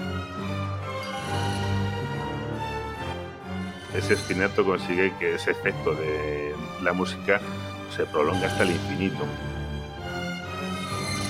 Eh, además, en este tema tenemos como curiosidad que Poliduris habla de que para conseguir esos efectos metálicos utilizaron cadenas una herramienta que, arañaba el para conseguir esos efectos de arrastre metálico. Y por cierto, aprovecho para comentar que la banda sonora es muy recomendable escucharla eh, de forma aislada, porque bueno, te va a recordar a la película constantemente. Bueno, merece la pena empaparse de ella de forma aislada. Bueno, tenemos el tema Atlantean Sword, que es el que ambienta la escena de Conan en la cueva, recogiendo la espada, y el momento en el que sale de ella y el perro barra lobo, pues escapa asustado cuando suena justamente el motivo de, Conan, que ya hemos escuchado, por, cierto, de una forma sutil en, otras ocasiones, ¿no? Recordemos que es una, una banda sonora muy leitmotívica y en la que vamos a escuchar constantemente, vamos, la banda sonora nos va a contar la, la historia gracias a eso o a través de esos leitmotiv. Hay que, hay que decir que tú, tú aquí eh, nos lo habías comentado ya con el micro cerrado, que es una banda sonora que es muy... Eh, quiero decir, la película es una película muy parca en palabras eh, y gracias a esta, a esta banda sonora, ¿no? prácticamente te vas empapando de la historia, ¿no? Solamente con, con escuchar la música, porque diálogo hay bien poquito.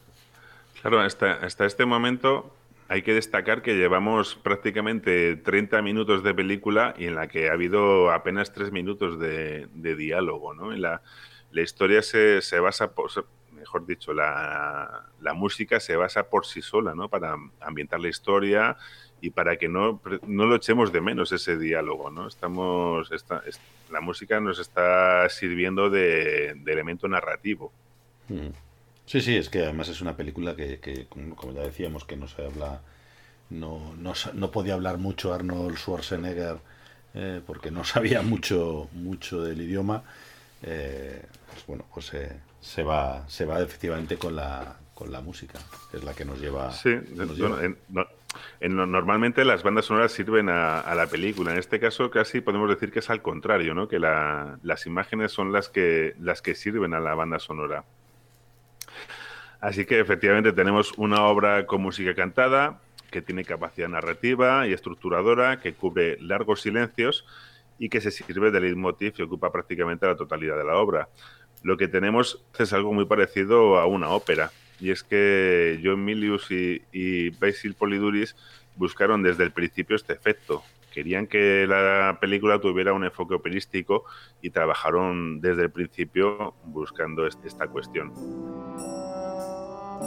Bueno, avanzando en, la película nos vamos a encontrar con temas como Theology, es el, tema en el que, se ambienta la conversación cuando Conan conoce a Subotai y hablan de los dioses. Aquí también se nos va a presentar el, motivo de Subotai, que podemos escuchar. Son los cascabeles, ¿no? Eso es una especie de, de tintineo.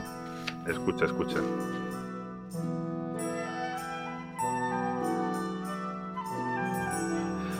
El Civilization es una variación del Theology, pero un poquito más rápida y alegre. Incorpora elementos folclóricos en el que Poliduris da muestras no solo de su capacidad creativa, añadiendo nuevos registros, sino también de su conocimiento de la música y estilos medievales. En las escenas que transcurren en la ciudad escucharemos música diegética de estilo medieval y nos encontraremos con otra inspiración española, que son en este caso las Cánticas de Santa María, un manuscrito escrito en galaico-portugués que data del siglo XIII y recoge una de las colecciones de canción monofónica más importantes de la literatura medieval occidental y que Pole Duris utiliza y versiona para ambientar la ceremonia que tiene lugar en la torre de Set cuando Conan y su Subotai conocen a Valeria. Vamos a escuchar cómo suenan las cánticas.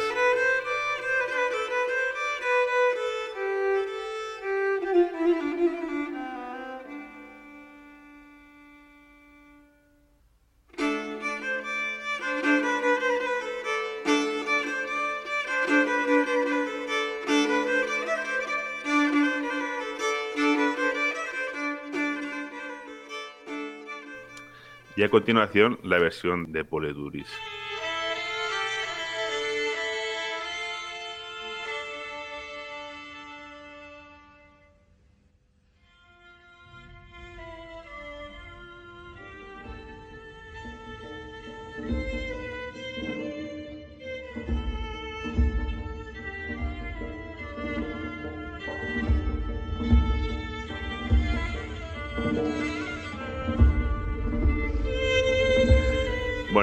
Vamos a, Love Them, que es uno de los temazos Me suena, me suena ahora que, nos has puesto estos temas de, relacionados con la Torre de Sed. Me recuerda a mí que van en la Torre de Sed a por la joya de la serpiente y nos había comentado Gonzalo que en los cómics, ¿no? Era en la novela, iban a por la joya del elefante. Sí, la joya del elefante. Dice, dice la torre del elefante, eh, que es una de las. Es, una novela, eh, también es un cómic, es el número, no sé si es el 4 o el 5, no recuerdo ahora. Y, y, lo, y lo, nombran en, la película, en la última película, sí. Dice que ha robado la joya en la torre del elefante. Y además de las cantigas de Santa María escritas por Alfonso X el Sabio. Estamos aquí hablando de literatura medieval así, ¿eh? Gratuitamente. ¿Cómo os gusta este tema a vosotros, eh, Como, los, perros para ti. bueno, pues eh, el Love Theme es el tema que ambienta el encuentro amoroso entre Valeria y Conan. Es un tema de una delicadeza y belleza extraordinaria. Es otro ejemplo de la variedad de la banda sonora que cuenta con temas que van de lo más brutal a lo sensible. Y bueno, pues el tema comienza con un solo de viola que introduce el motivo del amor, aunque podemos decir que es el motivo de Valeria, porque es el motivo que suena siempre que aparece Valeria. Incluso en Conan el Destructor lo escucharemos cuando Conan se acuerda de, Valeria. bueno, pues si, salían estos temas en la, secuela. Sí, bueno, ahí como también la secuela es una banda sonora muy, muy leitmotívica, pues efectivamente aparecen temas de, la primera, cuando tratamos motivos que están relacionados con Conan el Bárbaro. Ojo, esto que estáis contando justo cuando sale Valeria, hay que decir que el enamoramiento que tienen con y Valeria es muy de discoteca, ¿eh? o sea, es conozco a mi chica, me jarreo hasta que me caigo para atrás y entonces me, llega el amor, o sea, es que es un enamoramiento muy, muy bárbaro. Totalmente, totalmente. Ella le salva, luego, y se sacrifica. Sí, sí. Pero Coman es, romántico. Sí, sí, no, no, no, estábamos, eh, lo tiene todo. Venga, por ir, por ir terminando, David, cuéntanos alguna, algún tema más así. Venga, vamos a, seguir avanzando. Tendremos The Living, The Search, El Árbol de Boo, que es el tema que suena cuando Árbol está, digo, perdón, cuando Conan está atado al árbol, en el que, en el que escucharemos el tema de Subotai, sonará el Theology. Y bueno, pues a continuación, después de esta transición, otra vez vuelve la, la caballería, ¿no? Con The Kitchen, que es otro de los temas apoteósicos, es al estilo de Riddle of Steel tendremos un coro masculino que canta, en este caso, a Hefesto, mientras cocinan un banquete caníbalo. es verdad, porque se ve cuando, cuando remueven el caldo ahí, que sale una mano, como... de hecho sale, sale, una chica mordiendo una, una cocina con, con, cuerpos colgados y tal. Bueno, la, la letra también la tenemos.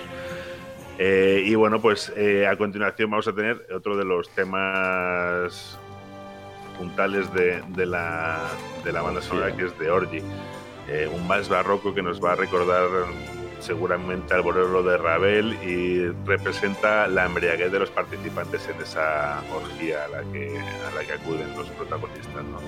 Me hubiera encantado tema... doble ahí, me hubiera encantado ser uno de los dobles. Bueno, dobles no, un figurante, perdona, de estos que estaban ahí 24 horas ahí. Bueno, pues como curiosidad para este tema, Poleduris contó con la colaboración de su hija Zoe Poleduris, que tan solo tenía en este momento nueve años y que cuando su padre estaba componiendo el tema, le sacó de un atasco proporcionándole una melodía tocada con su flauta que encajaba perfectamente sobre la base que estaba componiendo con el piano. ¿no? Ella cuenta que escuchaba como su padre durante toda la noche estaba ahí eh, con el piano, eh, había sacado la base del, del tema no continuaba y cuando volvió de clase, pues después de haber estado toda la mañana repitiendo esa base, llegó y le tocó la melodía y dijo, esto carga perfectamente. Y de hecho ella está acreditada en la banda sonora. ¿Qué tema? Tenemos otro tema espectacular que es el Funeral Pyre, que es la despedida de Conan y Valeria. Eh, vamos a escuchar el motivo de Valeria en, interpretado de una forma bastante emotiva y bueno, pues es otro de esos temas que es para escucharlo una y otra vez de forma aislada, ¿no? ponerte la banda sonora y ponértelo porque es, es alucinante. El Battle of the Mounts, que es el otro potente tema que ambienta la batalla final y recoge un compendio de los motivos y temas principales y, variaciones de los mismos sincronizados además con la, con la acción, ¿no? Están pues perfectamente ambienta lo que está lo que está ocurriendo. Y en la escena final con un Conan mecedor mientras suena el tema de, amor en un tono triunfal como no lo habíamos escuchado antes. Y bueno para terminar vamos a, al Orphans of Doom que suena tras la muerte de Tulsa Doom y, que comienza con otro de esos guiños de, Puliduris a los clásicos, ¿no? Esta vez al Dies Irae, un himno latino medieval que describe el día del juicio final. La traducción eh, sería Día de Ira y desde el siglo XIV se incorpora a las misas de Requiem como un canto con una melodía que es uno de los motivos más utilizados en música clásica para simbolizar eh, la muerte y también es habitual que los compositores pues, de bandas sonoras cojan las primeras notas de esta melodía como leitmotiv relacionado con la muerte o con tragedias. Poleduris en este caso hace una adaptación bastante sutil eh, y bueno, en otros casos como el de Wendy Carlos, que vuelvo otra vez a salir en el, en el podcast, para Resplandor es bastante literal. Si queréis podemos ver Williams también lo utiliza, lo utiliza John Williams también para, para la banda sonora de Harry Potter. Sí, y en, la, de Star Wars también, cuando Luke encuentra a sus padres, bueno, perdón, a sus padres adoptivos muertos, en este caso también, también se escucha ese, ese leitmotiv. Si queréis podemos, ya para finalizar, eh, reproducir estos, estos ejemplos del, del Dies y de cómo es utilizado. ¿no? tenemos aquí el, el original.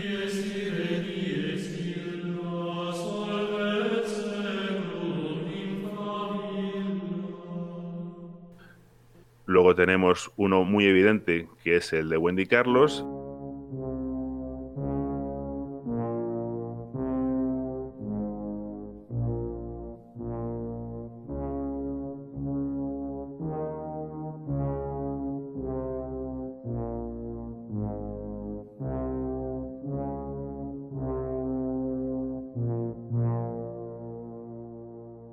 Y bueno, a continuación vamos a escuchar el, el de Poleduris.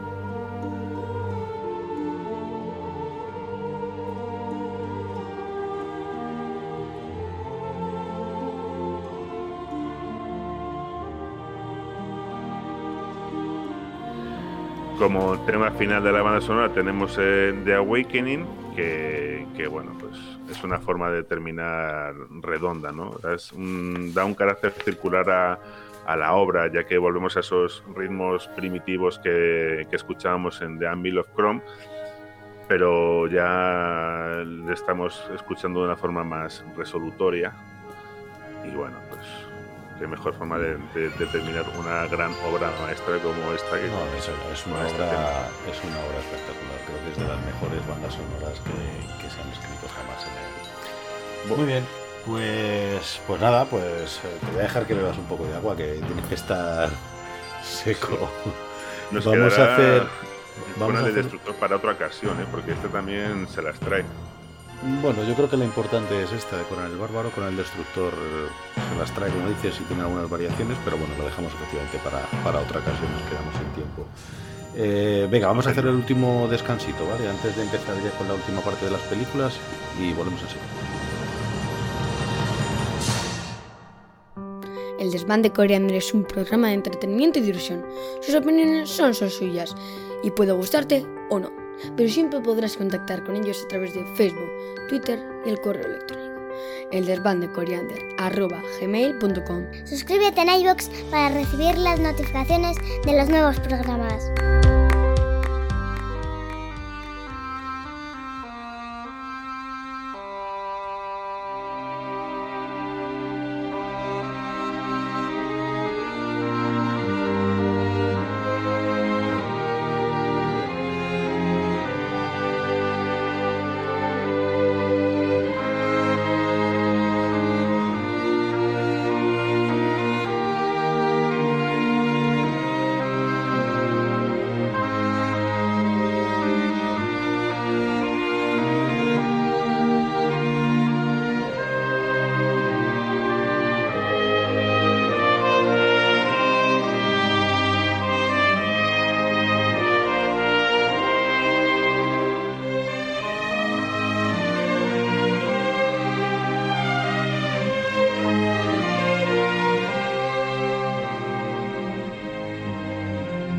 Bien, pues nada, pues después de esta, de esta magnífica sección que nos ha hecho David, que nos ha dejado a todos eh, con los oídos deseando escuchar nuevamente esta banda sonora como nos ha recomendado él en solitario, eh, vamos a ir con, con, Mágico. Mágico nos va a contar eh, las películas. Se han hecho tres películas, con el Bárbaro, con el Destructor y nuevamente con el Bárbaro ya en versión moderna. De esta última no nos ha gustado mucho a ninguno, así es que creo que tiene malísimas críticas y no sé qué vamos a poder decir de ella.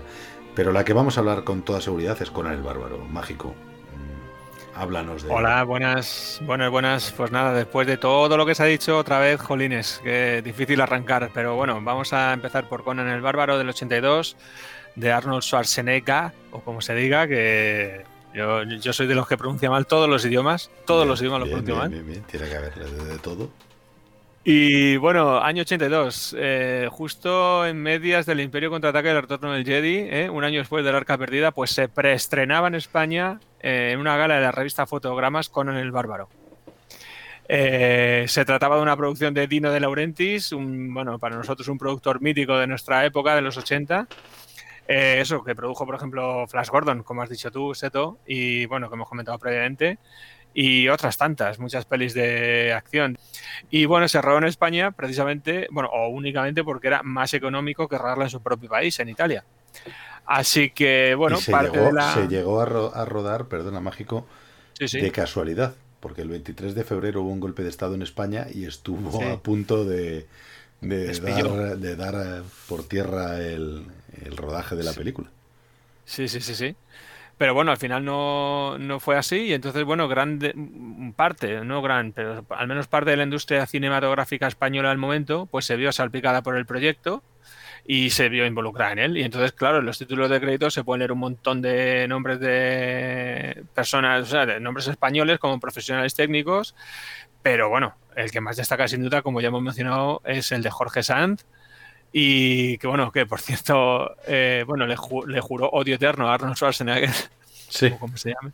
Sí, después de que, claro, como Jorge Sanz era muy pequeño y iba acompañado por su madre, pues hay una anécdota por ahí que cuenta que, bueno, eh, una mula pateó a la pobre madre de Jorge Sanz y a Arnold le hizo mucha gracia esto.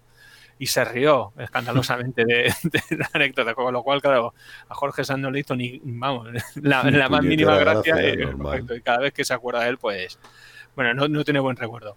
Pero bueno, ojo, Jorge Sanz, ¿eh? ¿Qué actor español puede presumir de haber dado vida a un superhéroe de este calado? Pues uno, solo uno, Jorge Sanz, nadie más, nadie más. Y bueno, y también Nadiuska, que nos inspira bastante aquí en el Desván, pues que fue una musa del destape en nuestro país, entró a formar parte como del reparto, vamos, como madre de Conan, ya el propio Jorge Sanz como el propio Conan y Nadiuska como su madre. ¿Y la vistieron para la película? Correcto, correcto, sí, sí, sí, la vistieron. Porque, fíjate, pues fíjate, ¿eh? porque es una película de medio destape, pues tampoco hubiese estado. pues, pues, la madre, la madre, o sea, lo que es Nadiuska, sale muy poquito, porque sale nada más que al principio, pero a mí me transmite mogollón. O sea, hace, pone esa, esa cara de rabia cuando, cuando se encuentra con Tulsadum, esa cara de, de miedo intentando, y al final, bueno, pues cuando baja la espada de forma sumisa eh, está un minuto, dos minutos y me parece que lo hace espléndidamente. Vamos, a mí me, transmite muchísimo, lo recuerdo mogollón. Esa, Pierde la cabeza por el papel. Pierde la cabeza por el papel, efectivamente. Es posible que fuese buena actriz. Eh, sí, sí. Aquí puede, no sé, si hubiese seguido por esta línea, quizás, ¿no? bueno, es, su papel estrella como actriz. Pues. breve, breve, pero intenso. Sí, sí. Bueno, pues ambos intérpretes, eh, Jorge Sanz y Nadiuska, eso, aparecen en el prólogo, que se rodó en Segovia, que ya hemos comentado antes un poco que se rodó en España, eh, no solo yo, sino antes lo hemos comentado. Y en este prólogo también aparecerá uno de los malos más odiados del momento, que era el malo malísimo Falconetti de una serie que veían nuestros padres cuando éramos pequeños, que se llamaba Hombre Rico, Hombre Pobre, y que el actor se llama William Smith, tío. el, primer Will Smith de la historia del cine. El primer Will Smith, efectivamente. Correcto, correcto. Así que este será el padre de Conan, es el padre de Conan y ese va a ser el que le desvele los secretos del acero y le cuente la historia de los dioses, los gigantes y los hombres que hemos mencionado antes, que mola, que mola un montón. Y el prólogo, de hecho, a la postre va a ser una de las partes de la película más recordadas. Y aparte de que es largo, eh, pues tiene una de las imágenes más icónicas de la película, y si me apuras, de la historia del cine, que es cuando Schwarzenegger levanta la cabeza empujando la rueda del molino, que es, vamos, impresionante. Con esta escena los espectadores del momento aullaban literalmente en la sala. Y es que es verla y es, vamos, para darle otra vez al, al reproductor para volver a verla una y mil veces. Luego, bueno, Conan ya hemos ido contando que consigue librarse de la esclavitud, eh, pasa una temporada como gladiador, una violenta, violentísima carrera como gladiador, con un montón de litros de sangre. Y bueno, ahí es mimado como un semental y, y, bueno, desarrolla no solo su fuerza física, sino también sus técnicas de combate, su cultura, su inteligencia. Y cuando finalmente se ha liberado del yugo, que le ha oprimido durante décadas, pues ahí Conan es, será per- libre. Perdona, Mágico, ahí es cuando dice esa, esa frase ¿no? tan famosa, ¿no? Que decía de... Eh, ¿Qué es lo mejor de la vida, Conan? Sí, Aplastar, a mis enemigos y oír el lamento de sus mujeres. Sí, sí, sí, sí, sí. Impresionante, impresionante. Ir cabalgando con el viento con un halcón. eh, No, no, No, no, no. Mal. Mal, le dice mal, mal. Sí, que además Pues le tienen- en esa escena le tienen como en una bandeja sentado en medio de la mesa, ¿no? Están todos alrededor de Conan ahí, como este es mi guerrero, ¿no? Lo están Es- exponiendo, es sí, mi exhibiendo, exhibiendo. Pues claro, es que menudo, menudo guerrero, está claro. No, o sea, que- sabe ni combatir, que estabas contando. Al principio empieza a combatir y, y- y no sabe ni que tiene que pelear, que le tiran ahí un foso, Sí, sí. Ujú. le acaba mordiendo y todo al tío. Hasta que no, hasta que no le muerden, perdón, a él y le tocan las narices, no, no, no se defiende, ¿no? Sí, sí, que tiene que conecta directamente con, con Espartaco que ha dicho antes nombre y también nos recuerda, claro, a Gladiator. O sea, hay tres películas entrelazadas ahí con la historia del personaje que, que nada, que son tres peliculones. Perdón, Por por, cierto, perdón por la expresión. Esa frase, esa la, la frase esa que pronuncia se, les- se la atribuye a, a Gengis Khan, ¿no? Sí, he Ah, sí, escuchado no que- sabía. que si no es igual es, es muy parecida, Es ¿no? muy parecida. En la de Gengis Khan es más larga, toda- es todavía más, más cruel. Joder. ¿La tienes ahí para, para contárnosla? No, no, no, no la he Pues busca, buscado, pero busca- bueno. búscanosla mientras, mientras lo comentamos. Eh, hay, hay como contrapunto de esto, como contrapunto de esto que dices de que, de que Conan va, eh, que no sabe hacer nada, que lo tiran a la, a la arena y, y muerde, porque como decía Gonzalo, ¿no? que le han mordido a él.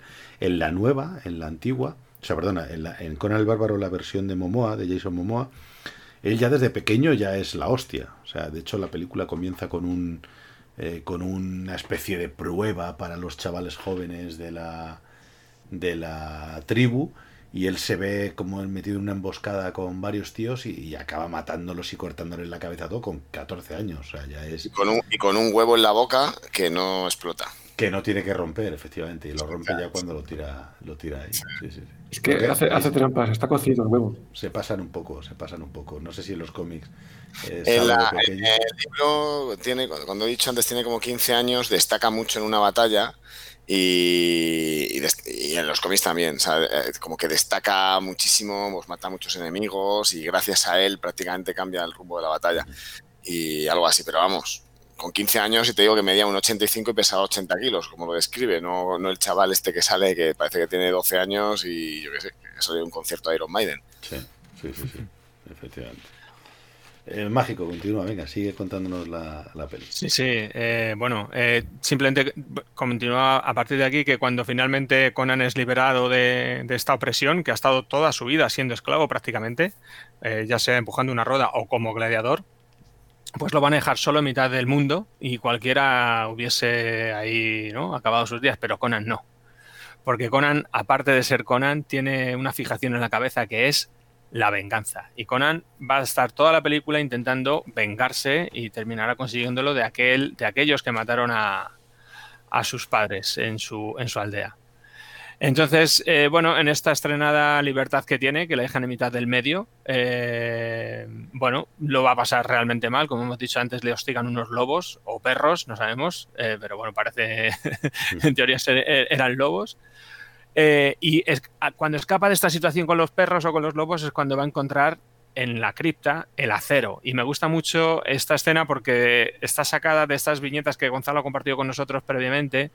O sea, la escena en la cual en la película Conan encuentra la espada que dice Chrome, que parece, yo me acuerdo de pequeños decíamos, ahora la espada de Chrome. No, no, Chrome es una expresión, ¿no? Que me recuerda como Odor, el de Juego de Tronos, cuando dice Odor continuamente, ¿no? Pues Conan cuando dice Chrome todo el rato.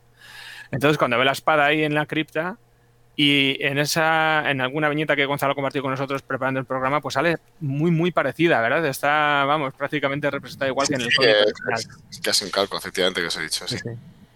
Así que bueno, ya armado, eh, ya va a llegar por fin a casa de la bruja. Por cierto, ya armado ha descubierto la tecnología, que es el secreto del acero que su padre le había comentado al principio y que conecta con lo que decía Nombre, con el hombre y con la tecnología. Cualquier otro hombre quizás quizás, bueno, no lo hubiese sabido utilizar también, pero Conan va a terminar siendo rey, eh, cuidado, que aquí en esta película no sale, la siguiente tampoco, pero sí lo sabemos por el epílogo final. Sí, la primera historia de Conan de relato efectivamente empieza siendo un rey. Y hay que decir que cuando de lo que estás narrando justamente ahora, me hace gracia porque está cerca de Zamora, pero en verdad está en Cuenca. pues sí, eso iba a decir, porque cuando justo después de esto va a llegar a la casa de la bruja, que nada más llegar a ver el bárbaro por allí al fondo le dice, anda, pasa, que tienes una nave, hijo mío. y están en la ciudad encantada de Cuenca, por cierto, efectivamente. Así que sí, sí, cuando se menciona la ciudad de Mora, quizás alguno podríamos pensar o pudieran pensar en su momento que era un fallo de traducción, pero no, no, en el, en el mundo de Conan, eh, pues efectivamente hay un reino que se llama Zamora. Así que efectivamente, bueno, pues es una referencia a la una coincidencia sin más, o sea, no tiene. Sí, sí, sí. Y bueno, una vez que Conan encuentra a la bruja, pues va a tener un torrido encuentro con ella, eh, que va a terminar de forma abrupta, acabando con la bruja. Acaban las relaciones tóxicas en el fuego. Bueno, totalmente, totalmente. Acaba en el fuego. Y aparte, bueno, eso, eh, le va a decir esta bruja dónde se encuentran, o sea, y menciona la ciudad de Zamora, estos mm, enemigos a los que Conan persigue, y entonces hacia allí encaminará sus pasos.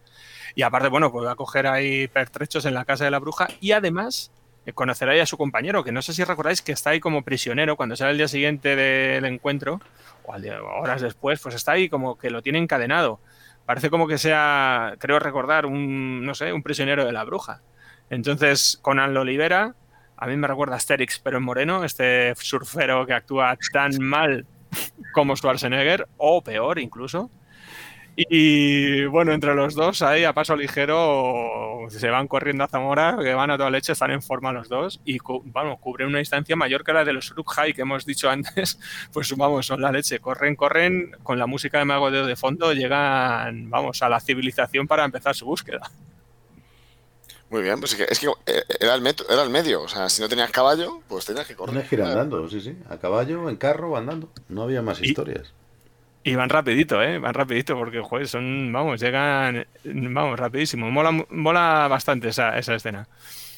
Bueno, luego es de transición, pero a mí me gusta. Luego cuando llegan a la, a la, ciudad, lo primero que dicen es eso, cuando ven la ciudad dicen, no sé, hablan de la, de la civilización como algo antiguo, corrupto, así decadente, dicen, es que nunca entra el aire aquí cuando pasean por sus calles, que ya ves tú las calles que son. Sí, pero a Conan, a Conan se le ve emocionado ¿eh? en la ciudad. O sea, él está acostumbrado a, vivir en un pueblo en las montañas, a estar años que ha estado dándole vueltas a ese rueda molino, pelear en, en cuchitriles. Y de repente yo creo que debe ser su primer encuentro con una ciudad y es como, ostras, o sea, va el tío andando por el bazar, el zoco y va el tío flipando con todo lo que encuentra. Estoy enseñando toda la dentadura sí, sí, según la película, efectivamente es su primer encuentro con la civilización y claro, son muchos estímulos. Va el tío flipadísimo, efectivamente. Eh, y de hecho, aquí tan, tan emocionado está que se termina poniendo borracho y es cuando le suelta el puñetazo al camello. ¿Recordáis ese momentazo que, bueno, ha sido casi lo que nos ha traído hoy aquí? Porque fue recordar a William Manny comentar que era capaz de golpear a un caballo hasta tirarlo, pues efectivamente se puede. Conan puede con un camello. Conan puede, efectivamente. y lo hace dos veces, además, porque el instructor también. Sí, sí, se lo encuentra, dice, le des una disculpa, o algo así. Dice, perdón, amigo, y de pronto le escupe y le dice que y se lo devuelve, toma. Perfecto, el, camello era español, era del, del circo de Cristo. de Cristo, correcto, seguramente sea así. Un camello maestrado para recibir puñetazos de Conan, porque recibe dos, como comentáis, es cierto. No solo, o sea, en esta película solo uno, pero luego la segunda vuelve a aparecer. Es un secundario recurrente en la saga. en, Cuenca eh, flipaban, ¿eh? En Cuenca flipaban viendo camellos.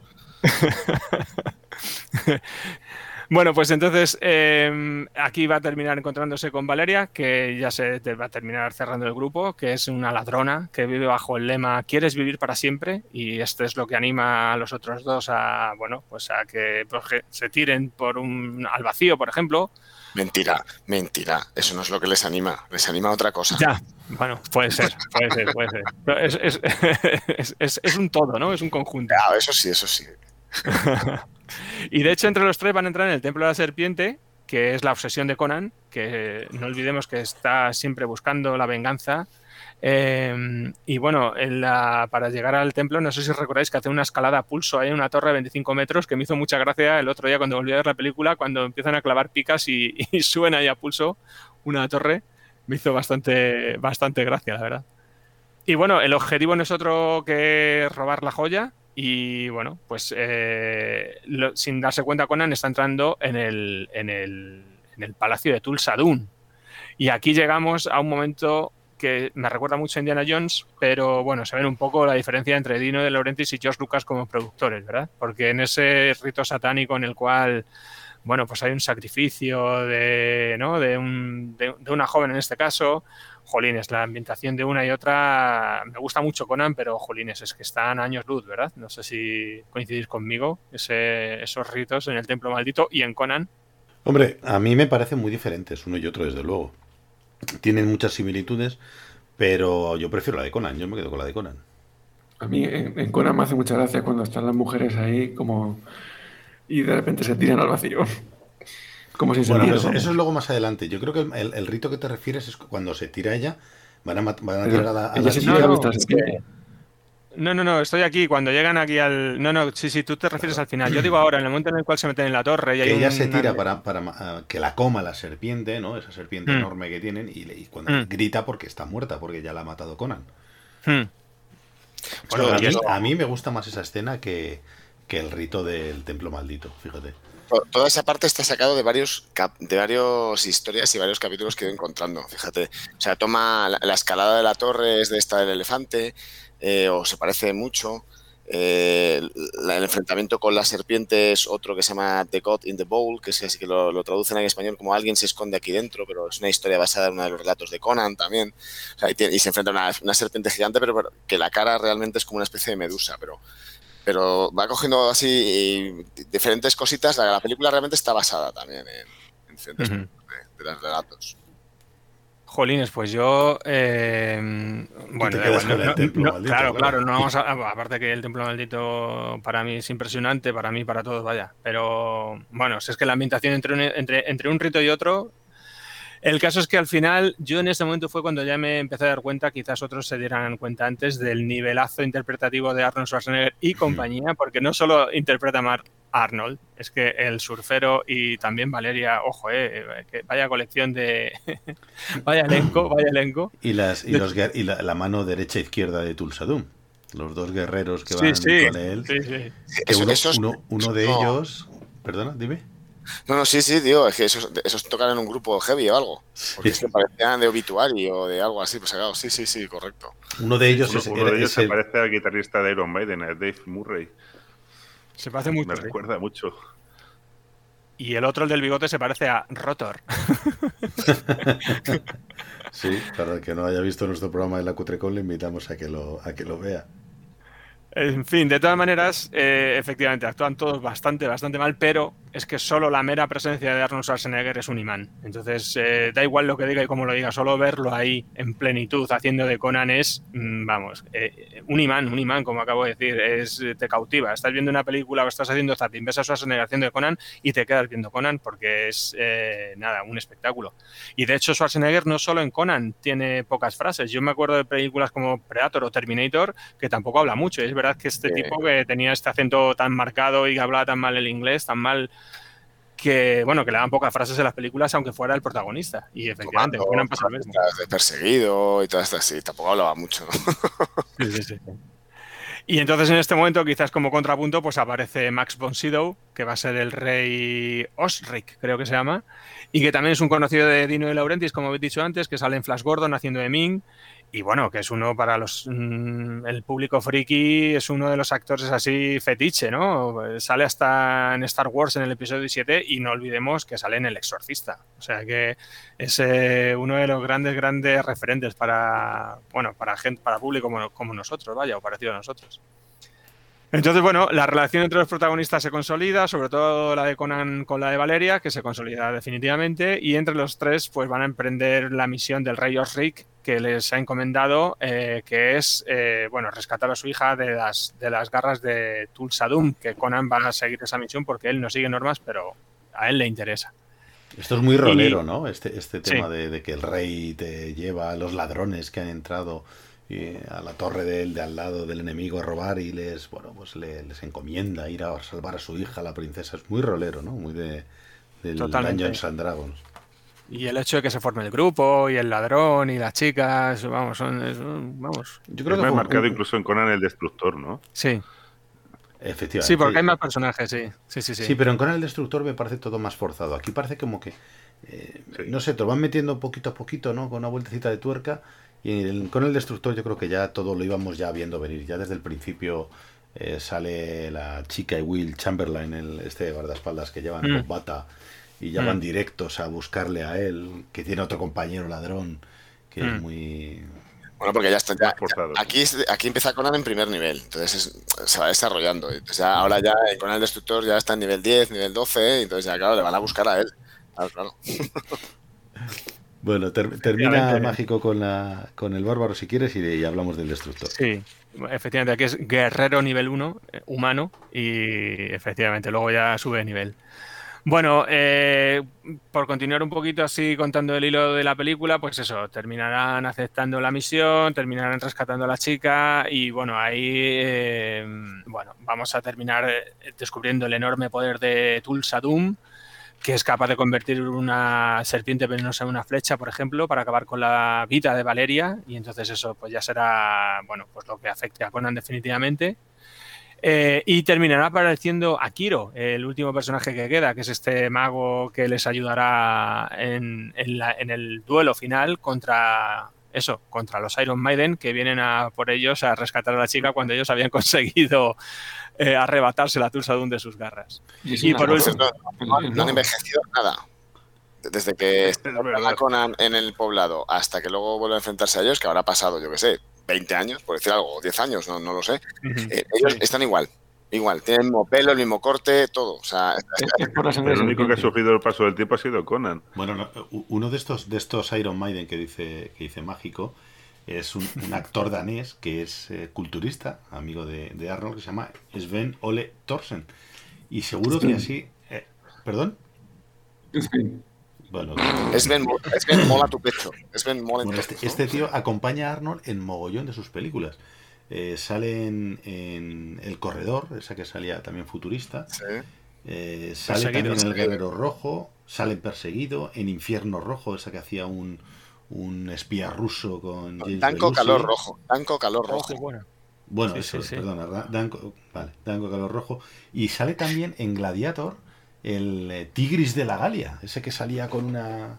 ¿Ah, sí? ¿Es ese? Sí, es ese actor. Ese bueno. el, que, lleva la máscara, ¿no? El que, lleva la máscara de león, que era el que... Que mola un montón, mola un montón la máscara, una lágrima, sí, sí, algo así. que luego pelea con el que con los tigres, ¿no? Que justo son... Y él es Tigris de la Galia, no sé. Pues es ah, un actor súper... Entonces, Arnold metió ahí a su, a su cuadrilla, porque también, si os acordáis, el, el actor, bueno, el personaje que sale cuando, cuando van a, justamente cuando van a hacer el, ataque de la aldea, que se ve ahí un, a un tío que va como de avanzadilla, hiper tatuado, este es Franco Columbo, que también fue Mister Universo y es colega también de, de, señor Arnold. Vamos, que cuando salían de copa juntos, mejor no meterse con ellos. desde luego, no es para verle las fotos de, de, este, de este Sven Ole Thorsen de, de joven, eh, Estela, eh, o sea, el campeón, el hombre más fuerte del mundo de, de Dinamarca, o sea, telita. El mundo danés. Bueno, El del mundo mundo, danés. danés, efectivamente, el mundo nórdico, entonces. Eh, bueno, pues por terminar solo con Conan, con, Conan el Bárbaro, pues eso, cuando recordad ese momento body painting, eh, cómo se maquillan para ir al final ahí, sobre todo Valeria, recordad.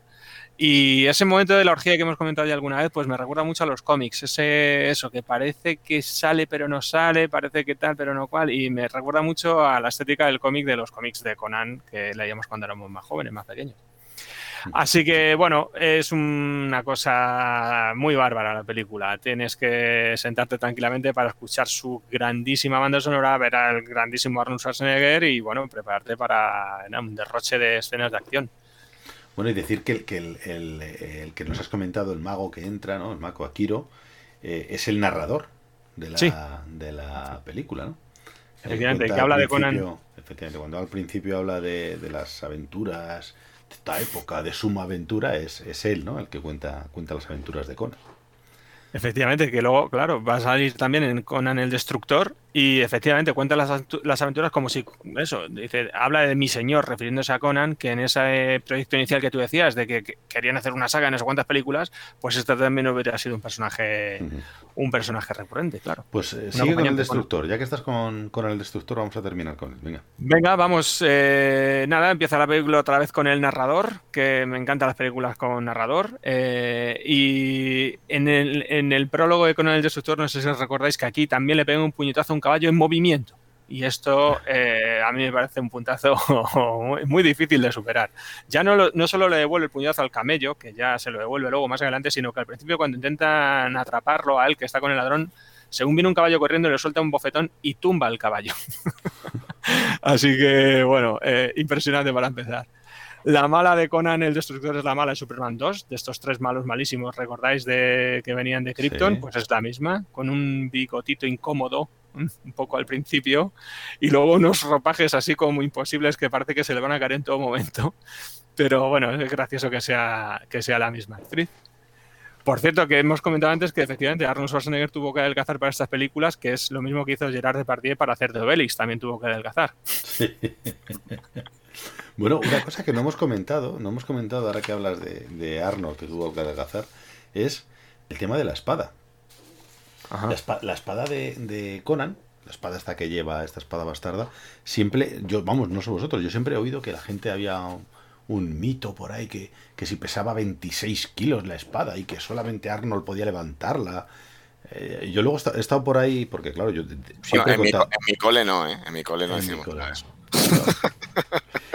Pues, pues siempre he oído ese mito, ¿eh? la verdad. Pero estado investigando y, no hay nada, no, hay ningún dato específico, o no, no he encontrado ningún dato específico acerca del peso de esa espada, pero sí que es cierto que he encontrado eh, una réplica exacta, o eso la, la vendían como tal, réplica exacta de Conan el Bárbaro, y ponía que su peso eran 6 kilos y medio.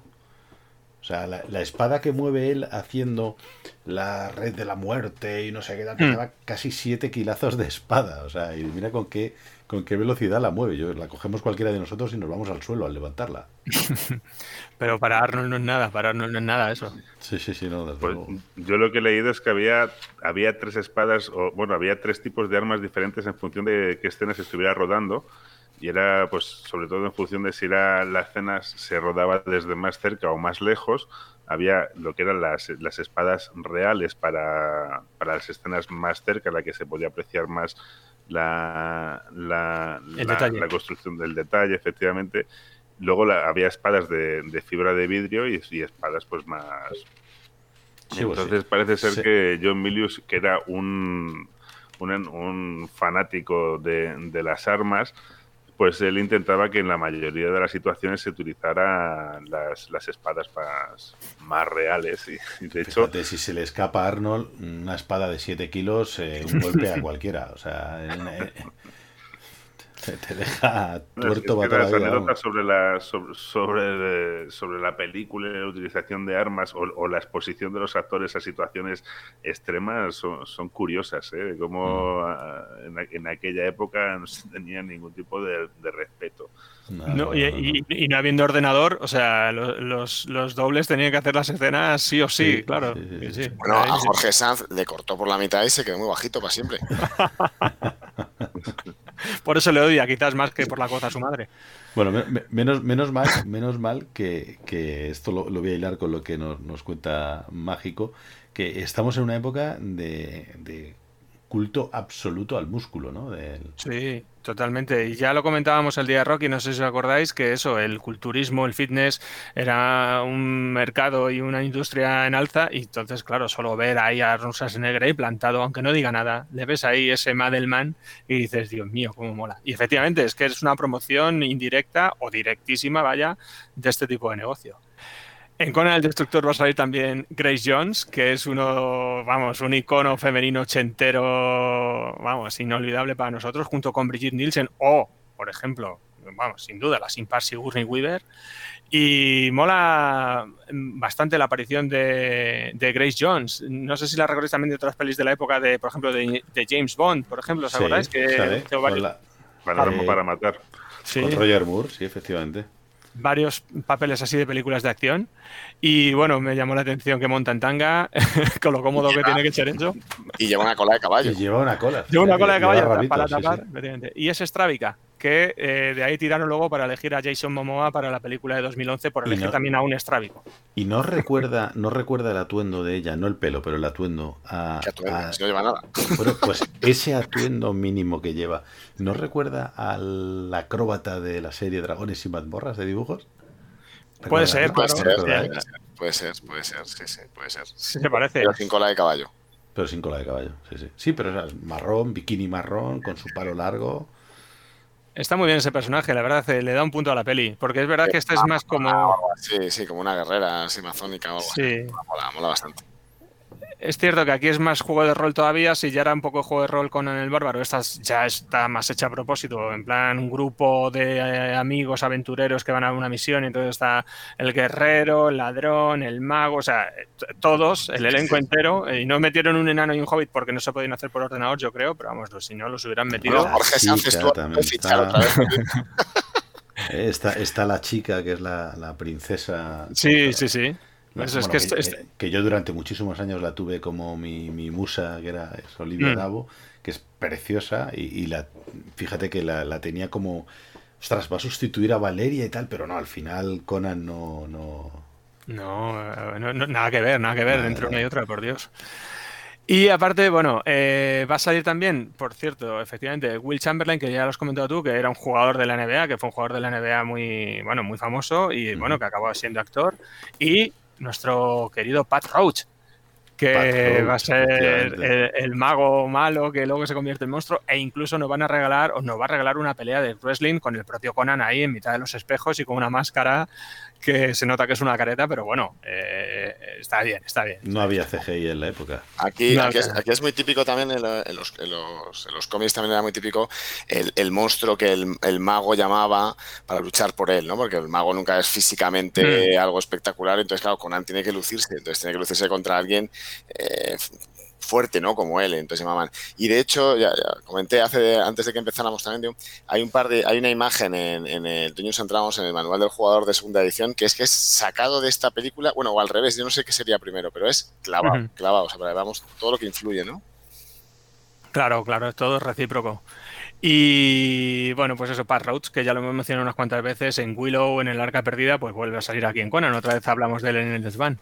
Por cierto, hablando de, de efectos eh, especiales mm, rústicos, el efecto Bao, que hace cuando van por sí, ahí. sí, sí, sí, me lo estaba guardando. ¿Sabes, más sabes hace, no? ¿Sabes cómo se hace, no? Fumando. ¿Cómo lo hacía? No. Fumando, con un humo de cigarro. O sea, le daban una cala al cigarro, entonces iban echando el humo uf, y es como si fuera el Bao. Eh, pero solo echan uno, si te das cuenta. ¿ves? Echan uno y ya no lo Sí. van a echar hasta la siguiente escena.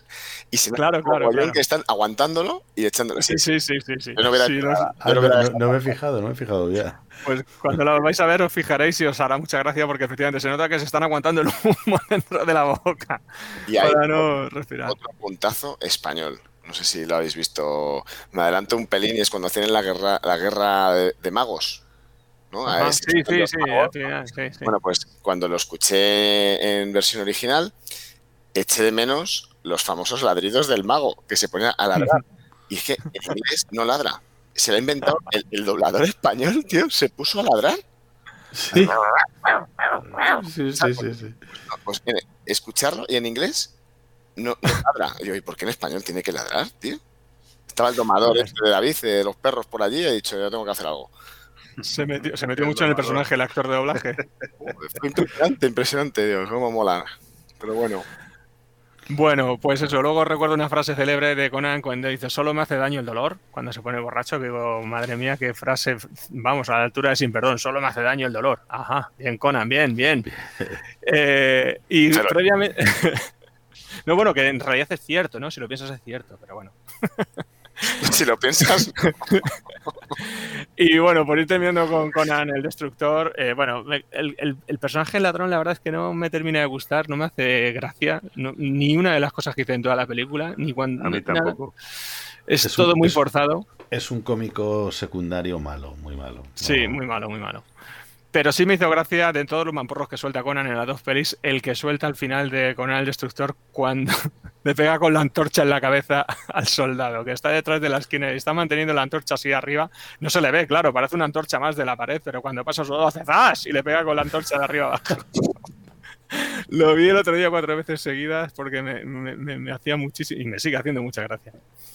Y luego ya el combate final, en el cual, bueno, pues eh, todo terminará bien y siempre pues el grupo sobrevive. Y al final, efectivamente, cuando quieran darle un papel a Conan dentro del futuro reino, pues Conan dirá que no, porque él es libre y no, no quiere. No quiere. sin, embargo, sin embargo, todos le piden permiso a Conan para, quedarse en el, Correcto, correcto. Él es el jefe. reino, ¿no? Mm. Y ya está, de la peli de 2011 poco tengo que decir. No te Eh, puedo, no, no puedo, y por- aunque tengas mucho, no te lo voy a permitir porque no tenemos más Vale, tiempo. me parece bien. Lamentándolo mucho por el señor Jason Momoa, Me parece pero bien. no, no tiene sitio en el desván, ni él ni su película, porque creo que no nos ha gustado ninguno, o sea que No, Me no, parece- la vamos Yo a la- borrar totalmente. La vi en su momento y luego intenté volver a ver y no pude acabarla, entonces bueno, pues el que quiera que la vea, pero aquí Es una nosotros- película que no tiene, no tiene mucha, mucho sentido nada, no, van a matar Muy caballo de un sitio a otro muy forzado. muchos efectos, Eh, demasiados. Jason, Jason Momoa no tiene, por supuesto, no tiene la musculatura que tenía Arnold, pero, pero encima es, una especie de sonrisilla que va echando de medio lado, como que yo tengo todo controlado. Sí, es como no, para, como para- Arnold. sí, para chicas, ¿no? O sea, para gustar a las chicas, a lo mejor. No lo sé, no, no sé con qué intención se hizo, desde luego. Eh, si querían hacer un remake de Conan, A mí desde luego no, no me lo han conseguido. Hombre, lo- intentando aprovechar el tirón de Juego de Tronos, pues pillar a este actor, sí, se parece a Conan, sí, pero uf, la peli no... No, acordaos que se hablaba mucho en su momento que iba a ser de rock, ¿acordáis? Hace muchos años, ahora ya no porque es mayor, pero se hablaba mucho que podía ser él el, el nuevo Conan. Y luego hicieron la de. El, él hizo esta del. ¿Cómo se llama? El, príncipe- el Rey Escorpión, ¿no? Me parece que se llamaba, Sí. un poco así del estilo de, Conan, Sí. de rock, ¿no? Que era muy, era muy estilo de, de- de esta aventura, así. Y no, no, lo hubiera hecho bien, también lo hubiera quedado bien. Ya Pues no yo, sabremos. Por terminar, y ya termino, termino, eh, me gusta mucho una frase de los hermanos Cohen, y es que dicen, o dijeron en su momento, que ellos preferían hacer una película de culto antes de hacer una película que ganara cuatro Oscars. Y estoy totalmente de acuerdo. Y ahora el, el- el hecho o la prueba la tenemos con Conan. Ha sido una película, Conan el Bárbaro, que no ganó ningún premio, ni siquiera la banda sonora, nada, cero, pero todo el mundo la recuerda. Sin embargo, ¿qué película fue la gran triunfadora de los, años, de los Oscars en el año 83? Pues no nos acordamos. Tengo por aquí apuntado que fue Gandhi. ¿Alguien ha visto Gandhi?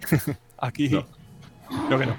Yo vi Candy Candy, pero eran los Bueno, chicos, pues muy bien. Pues nada, pues eh, no, vamos a, ser- no vamos a hablar eh, más de Conan, ¿vale? Lo dejamos aquí.